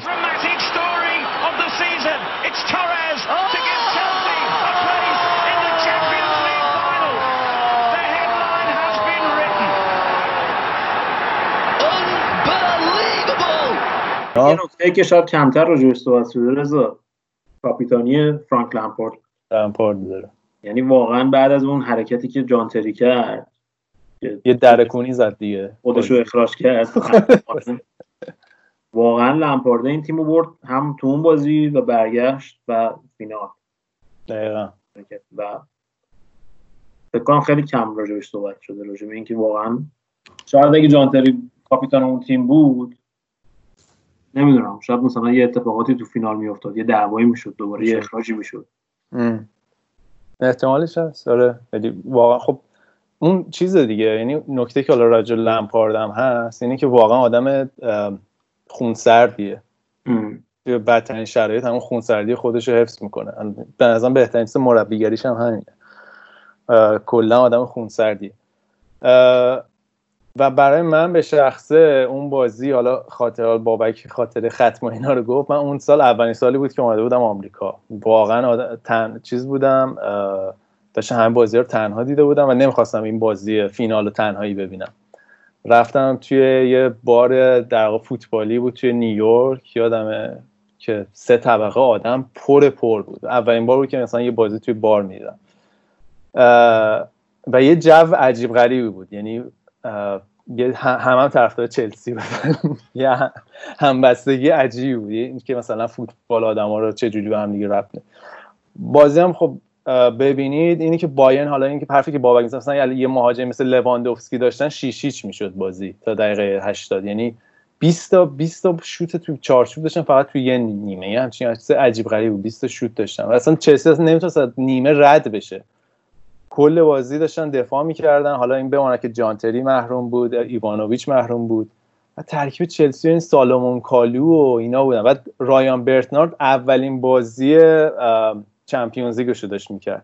اشلی کول محروم نه فکر کنم بود، اشلی کول بود اول که رایان برتنارد گشته بود سمت چپ که با اشلی کول فقط بتونن روبن رو بگیرن که اصلا یادتون باشه روبن است عجیب غریبی بود اون سالا که فقط دفاع کردم و دقیقه 80 که دیگه هم. بعد یه نکته جالبی هم که داشتم میخوندم راجبش، قبل بازی کل بازیکن‌ها یه ویدیویی بهشون نشون میدن که میرن با همه فامیلاشون، یعنی فامیلای درجه یکیشون مصاحبه میکنن که میگن ما به شما اعتقاد داریم این بازی‌ها میتونیم ببریم، مثلا خیلی حالت احساسی اینجوری تحریکشون کردن. رفته بودن بازیکن‌های چلسی با اعضای خانواده‌شون صحبت کرده بودم، ویدیو قبل بازی پخش کرده بودم براش. جان تری با اعضای خانواده بچه‌ش.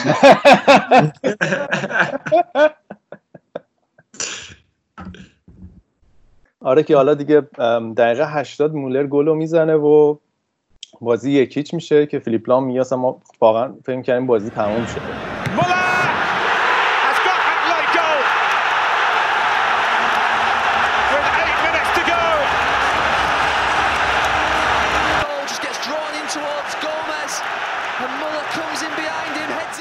دروگبا اتفاق همین اخیراً نوشته بود، من بعد از اینکه این گل رو خوردیم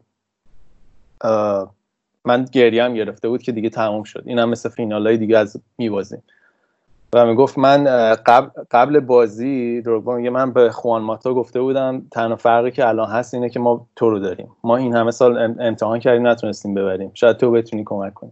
که میگه در طول جریان بازی خوان ماتا دید که من بغضم گرفته و من میگه دیدی مثلا نگران نباش ما برمیگردیم، که اصلا یه کورنری از ناکجا، اولین کورنر چلسی تو بازی بود و اون فیلیپ لام میگه 50 بار دیگه اگه اون کورنر رو بزنن اونجوری نمیتونن گل بزنن، که دروگبا اون هدو میزنه، واقعا خفن ترین هدی بود که مثلا من اصلا عجیب غریبی بود اون هد.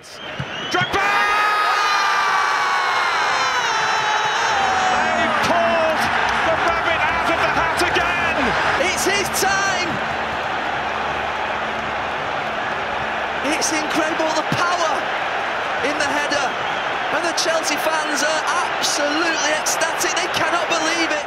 اون موقع که گل زد یه جوری بود انگار مثلا توی میگم it was written in the stars، مثلا یه جوری که دیگه چلسی الان میبره، چون از روحی روانی کاملا برگشت دیگه. و من یادم توی اون بار که بودم همه نوشیدنی‌ها انداختن تو هوا، همه شروع کردن همدیگه رو بغل کردن، یه جو احساسی عجیب غریبی بود و انقدر من استرس داشتم یادم قشنگ پاهام بی‌حس شده بود، کل مدتم وایساده بودیم، خیلی خفن بود که حالا اصلا همینجوری چیز میشه دیگه، دراما داشت بازی دیگه. بعد دروگبا یه نکته جالبی هم که هست، دروگبا خطا میکنه رو ریبری مصدوم میشه و پنالتی که دروگبا میده برای روبن برای همین میزنه که میکل میره در گوشش میزنه مثلا تو خراب میکنی اینا، که پنالتی هم میگیره و خیافه و اضافه میره وقت اضافه و توی پنالتی هم با چلسی عقب میومد. تو وقت اضافه بود. آره پنالتی تو وقت اضافه بود.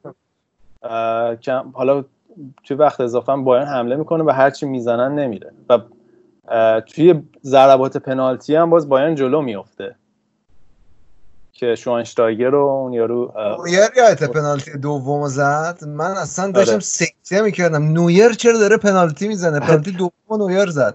چیز جالبیش اینه که پائولو فریرا نوشته بود که من قرار بود بیام توی بازی 5 دقیقه قرار بود بیام هافبک بازی کنم، به دیماتو گفتم که منو نبر تو، چون ما تجربه فینال 2008 رو داریم، ماتا پنالتی زن خوبیه، بذار تو بازی بمونه که پنالتی بزنه، که اولین پنالتی هم ماتا میزنه خراب میکنه.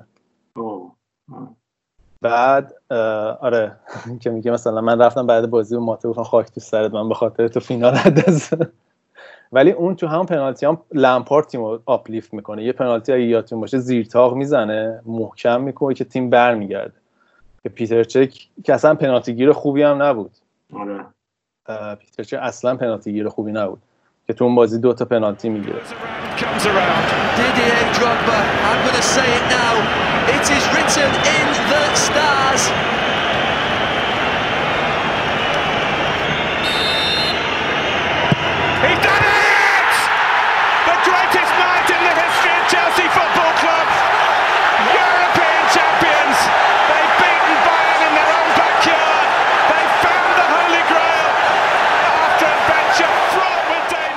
و یه نکته‌ای که داره، حالا به نظر من اینجا یه چپتری برای چلسی تموم میشه، یه بخشی حالا از تموم میشه و اون چمپیونز لیگ میرسن، منتهیش اینه که یه بخشی برای یه چپتری برای بایرن باز میشه. یعنی اون بازی فیلیپ لام میگه که ما هممون تو زمین موندیم فقط تماشا کردیم که چلسی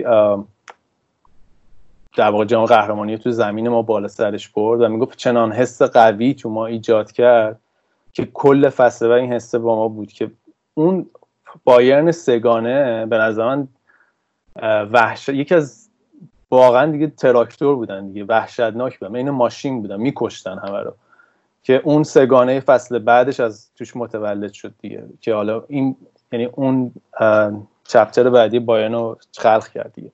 از اون موقع بعد بوندسلیگا همه بوندسلیگا رو بردن دیگه، اون فصل سگانه نایب قهرمانی کردن، هم چمپیونز لیگ هم لیگ هم حذفی، اونوره که به دبلو به یوکلوب باختن به دورتموند، آره اونورم که به چلسی باختن، از اون موقع به بعد دیگه همه بوندسلیگا رو بردن. آره الان آره میگم این بازی برام خیلی بار احساسی روان، چون من یادم واقعا خیلی احساس تنهایی می‌کردم و یه قشنگ تو اون فضا که رفتم مثلا احساس خانواده بهم دست داد. تا بعد بازی همه مثلا همدیگه رو مهمون می‌کردن، نوشیدنی میگه درینک می‌گرفتن برای همدیگه، اونم همه همدیگه رو بغل می‌کردن. خیلی قبل از کرونا وقتی انسان‌ها رو بغل می‌کردن. حالا یه داستان جالب من سر این بازی دارم. من یه رفیق نیجریه‌ای داشتم، چی میگن، تازه اومده بود آمریکا، خیلی تنها بود و اینا. بعد من گفتم که مثلا اسمش هم آدوبا بود، گفتم آدوبا بیا بریم با هم یه بار این بازی رو ببینیم. گفتش که باشه. گفتم طرفدار بایر مونیخ باشی یا؟ گفتش باشه طرفدار بایر مونیخ. خیلی واسه من مهم نیست و اینا. آقا این کل بازی کنار ما نشسته بود، با خوشحالی ما خوشحالی میکرد، با غم ما غم میکرد. صحنه آخر که دروگ با اون پنالتی رو زد که خیلی هم آروم زد، که اونور دیدم پرید بالا خوشحال شدن. آقا چی شد؟ بعد اونجا بود من فهمیدم چقدر این دیدیه دروگبا واسه این آفریقایی‌ها بزرگه، یعنی واقعا دوستش داشت. میگفت این دیدیه دروگبا خیلی توی آفریقا عاشقشن، واسه اینکه خیلی کمک میکنن، نظر نمیدونم انسان دوستانه و اینا. ولی خلاصه این رفیق ما دقیقه 90 به ما خیانت کرد. گفتم بابا چون بایر مونیخی جذابیت خاصی داره که اصلا آدم نمیتونه هیچ رقم نمیدونه. من آخه من چلسی هم یه خود دوست داشتم اون موقع. من کلا تو انگلیس مثلا اوایل تاتنهامو دوست داشتم به خاطر کلینزمن، بعدن این رفت رو مارکوس بابل و دتمار هامان رفت رو لیورپول، این علاقم این دوتا بودن تو لیورپول. بعد دیگه اون دورم خب ستاره فوتبال آلمان غیر الیور کان میشل بالاک بود دیگه که چلسی بود. من بی چلسی هم دوست داشتم سر میشل بالاک اصلا کلا اون فصل. حالا چلسی جام حذفی هم خورد دیگه، بودید اون فصل که قهرمان شدید، اون فصل بالاکو نداشتید که قهرمان شدید. بالاکو نداشتم ولی مثلا توی لیگم ششم شدم، ولی اون فصل دروگبا تو سن 36-7 سالگی یه پیک عجیب غریبی کرد. یعنی گلاشو حالا جلوی تاتنهام تو وملی بریم ببینی، یه گل وحشتناکی داره. چرا بعد یوونتوس رضا 7 بار فینالو ببازه ولی اون تیم چلسی قهرمان بشه؟ این درسته به نظر خودت؟ آره خب اون تیم چلسی حقش بود تو اون سالا، یعنی تو اون دهه 2000 همیشه می اومدن تا نیمه نهایی. بعد چیز من اصلا می‌خواستم یه مثلا بازی بارسلونا چلسی 2004 2005 اول بگم، اونم خیلی بازی خفنی بود. کی بود مهاجمتون؟ توراندر فلو 5-4 برگشت و باختن، برگشتن خوردن مجموع 5-4 بردی رفتیم بالا. آره دیگه چه چیز خطا کردن، جانتری گل زد. ولی اون بازی مثلا رونالدینیو ترکون خیلی بازی عجیب غریبی بود. اون بازی هم نگاه مثلا هایلایتاشو نگاه بکنی همش در حال عقب جلو شدنه. همون بازی که خلافیت زد این ولی نگاه کردن ولی زد همون. آره دیگه اون بازی عجیب گل عجیب غریبی بود. آره اون تیم واقعا اون نسل به نظر یه بار حقش بود چمپیونز لیگ ببره، اون نسل چلسی. و حالا چی؟ بایر مونیخ. چرا از بایر مونیخ؟ آره این دروگبا هم کلا عجیب غریب بود، یعنی آدمی که مثلا تو 30 سالگی اینم تو مایه علی دایی بود دیگه. خاطراتشو بخونی میگه مثلا من بازی تیری آنری و ترزگر نگاه میکردم میگفتم من چرا مثل اینا نیستم، یعنی هم نسل اونا هم دوره اونا بود دیگه. ترزگه واقعا این دروگبا خودش از ترزگه پایین‌تر میشه. توی آکادمی بودن دیگه تو فرانسه همه اینا. ترزگه خیلی خفن بود، یادت نیست بازیاشو؟ ترزگه خفن بود ولی دروگبا یه چیز دیگه بود. ترزگه یه گل خوشگل هم به کان زده اتفاقا، اگه یادت نیست نیکشو برات بفرستم. با کدوم تیم؟ با یوونتوس. یادم نیستم. برات میفرستم نگران نباش.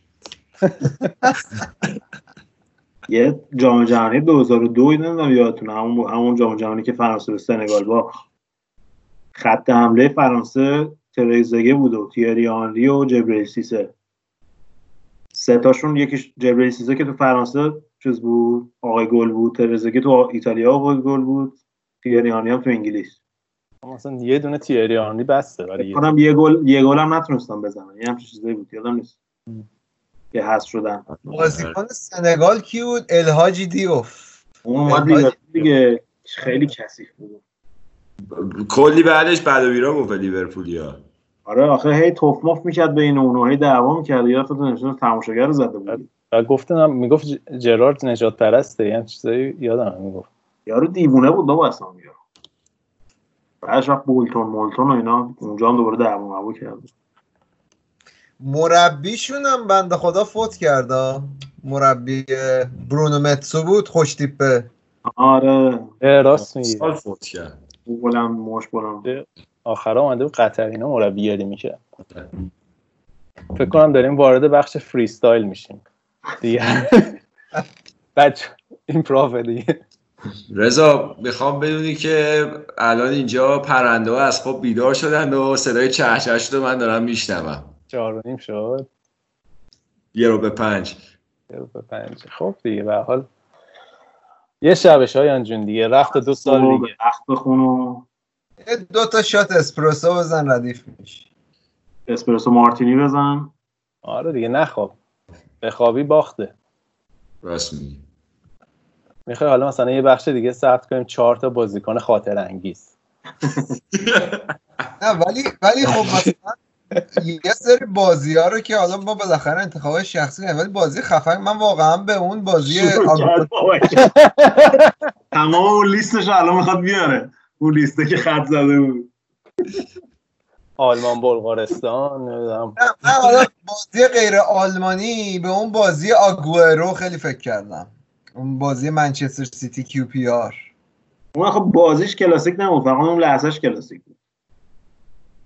کلا بازی جالبی بود دیگه. بعد بالوتلی اون کلا داستان جالبی، اون داستان بالوتلی، داستانی که کیو پی آر داشت سقوط میکرد. اونور تنها فصل خوب بالوتلی بود دیگه اون فصل. بازی که منچستر یونایتد زدن که همون بالوتلی وای آویز میومد. آره. یه خاطره از رضا بگم، البته بچه‌ها میدونن ولی برای شنونده‌ها میگم. من رضا اون موقع قبل از این بود که 2011 بود دیگه، قبل از این بود که ما این فوتبال کردیم، ولی من رضا همش راجع به فوتبال با هم صحبت می‌کردیم که اصلا نتیجهش هم این شد که ما فوتبال کست شدیم. موقع رفته بودی امریکا بودی دیگه اون موقع فکر کنم. آره دیگه اوایل خیلی یاد نمیاد. آره بعد همین بازی چیز بود، بعد منچستر سیتی برد، رضا من چقدر از این منچستر سیتی متنفرم، کسافت‌های تازه به دوران رسیده، فکر کردم میتونن لیگو بخرن با پول رو نمیدونم فلان اینا. من یه ذره میگم که بعد بود دروسی هم ذره روش داشتم هنوز، خدای بگم چلسی و نگم چلسی و بگم آبراموویچ و نگم آبراموویچ. بعد دیگه گفتم بابا منچستر یونایتد منچستر سیتی کلی سابقه داره تو شهر خودش و فلان اینا. اصلا منچستر سیتی توی خود شهر منچستر از یونایتد بیشتر طرفدار داره. قدیمیای منچستر مثلا تمام تو الان همه هنرمندای منچستری رو نگاه کنی همشون بیشترشون طرفدار منچستر سیتی ان از قدیم. اویسیس مثلا اویسیس yeah. ولی بعد رضا میگفت نه اصلا از اینا خوشم نمیاد اومد لیگو خریدن و فلان. نماد استاندارد دو چیز بودم، با واقعیت خودم داشتم رو برم اوه دیگه. خب آرزو خوش گذشت، قربانت هم مرسی که اومدین، دور هم بودیم و الان فکر کنم یه 6 ساعتی هست داریم ضبط می‌کنیم. آره 5 ساعت و 58 دقیقه 5 ساعت و 58 دقیقه داریم ضبط می‌کنیم، ولی یه ساعت هم کوتاه‌تر از اونی شد که فکرشو می‌کردیم. آره خب واقعا این مدل پایدار نیست که بخوای هر هفته این 5 ساعت بیای ضبط کنی. برنامه حالا بعداً چی برای شنونده‌ها چیکار می‌خوام بکنیم؟ برنامه میدیم نمیدیم چجوریه؟ برنامه‌ای نداریم فعلا، فقط اومدیم برنامه رو ضبط کنیم. یعنی با بین خودمون واقعا صحبت نکردیم که بخوایم چجوری بخوایم برنامه بدیم یا نه. حالا یه ذره متمایلیم به اینکه شاید مثلا سالی 3-4 تا برنامه بدیم، چون واقعا بیشتر از اون برامون شدنی نیست که بخوایم تعداد بالا برنامه بدیم به خاطر همه صحبتایی که کردیم. ولی اگه بخوایم برنامه بدیم دوباره حال کنیم دور هم جمع بشیم و اینا، خب متعاقبا از صفحه فیسبوک و اینستاگرام و توییتر رو اینا اعلام میکنیم دیگه. نظر شما؟ واقعا احساس میکنم که نظرش متفاوت. ببین من که حالا اونایی که تو یه سری از طرفدار فوتبالکست تو توییتر و اینام هستن، من حالا اونقدرم به اون صورتم فالوورم ندارم، ولی حالا یه تعدادشون هستن میدونن که من آدم نسخه پادکستی ام. مشخصه. آره.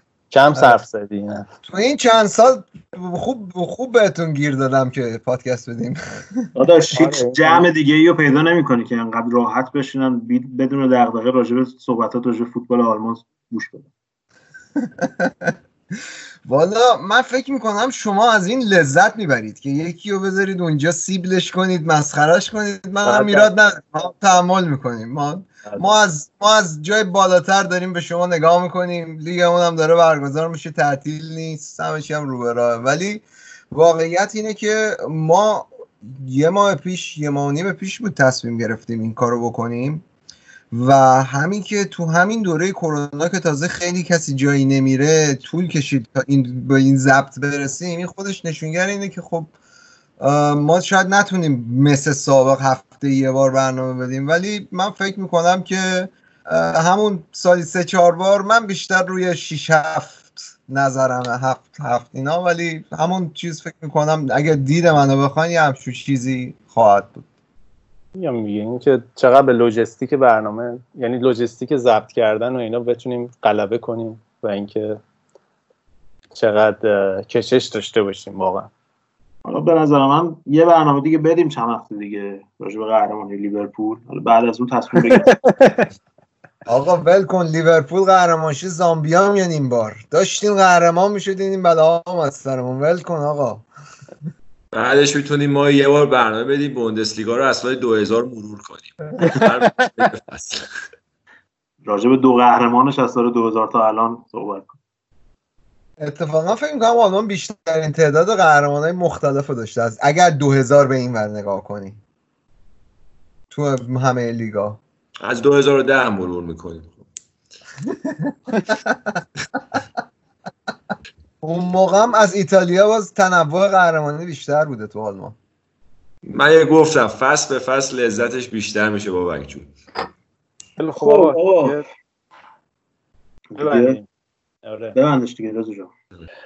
ولی مرسی که گوش دادین تا الان، اگه گوش دادین و همتشو داشتین و مرسی که بابت همه پیامایی که این مدت که ما نبودیم، یعنی واقعا فکر کنم هیچ کدوم حتی صفحه توییتر و اینستاگرام فوتبالکست حتی چک نمی‌کردیم که بخوایم ببینیم کی پیام داده کی پیام نداده. ببخشید اگه نتونستیم جواب همه رو بدیم. مرسی از همه کسایی که حمایت کردن، ما رو فراموش نکردن توی این سالایی که نبودیم.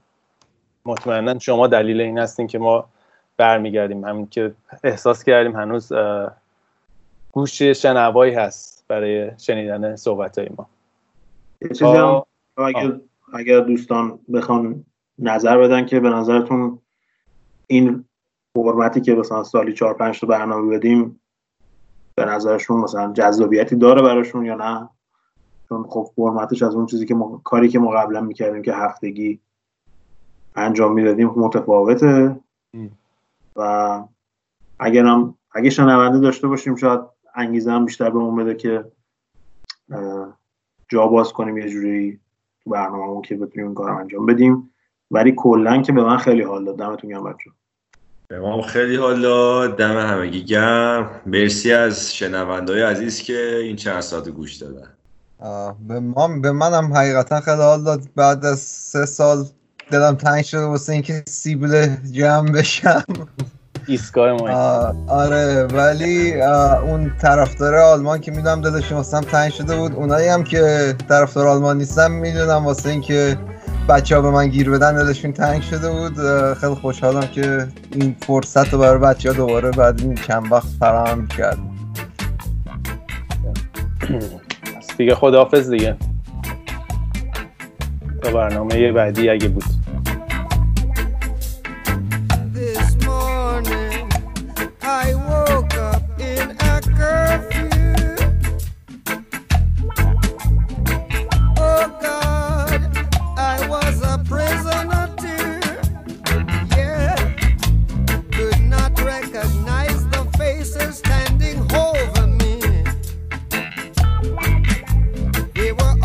Dressed in uniforms of brutality.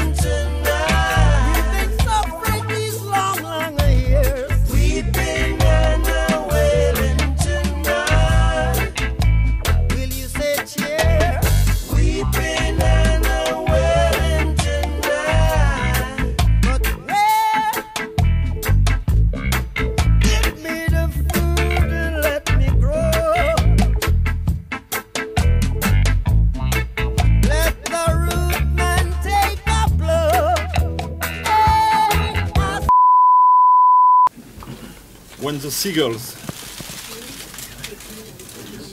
follow the trawler, it's because they think sardines will be thrown into the sea. Thank you.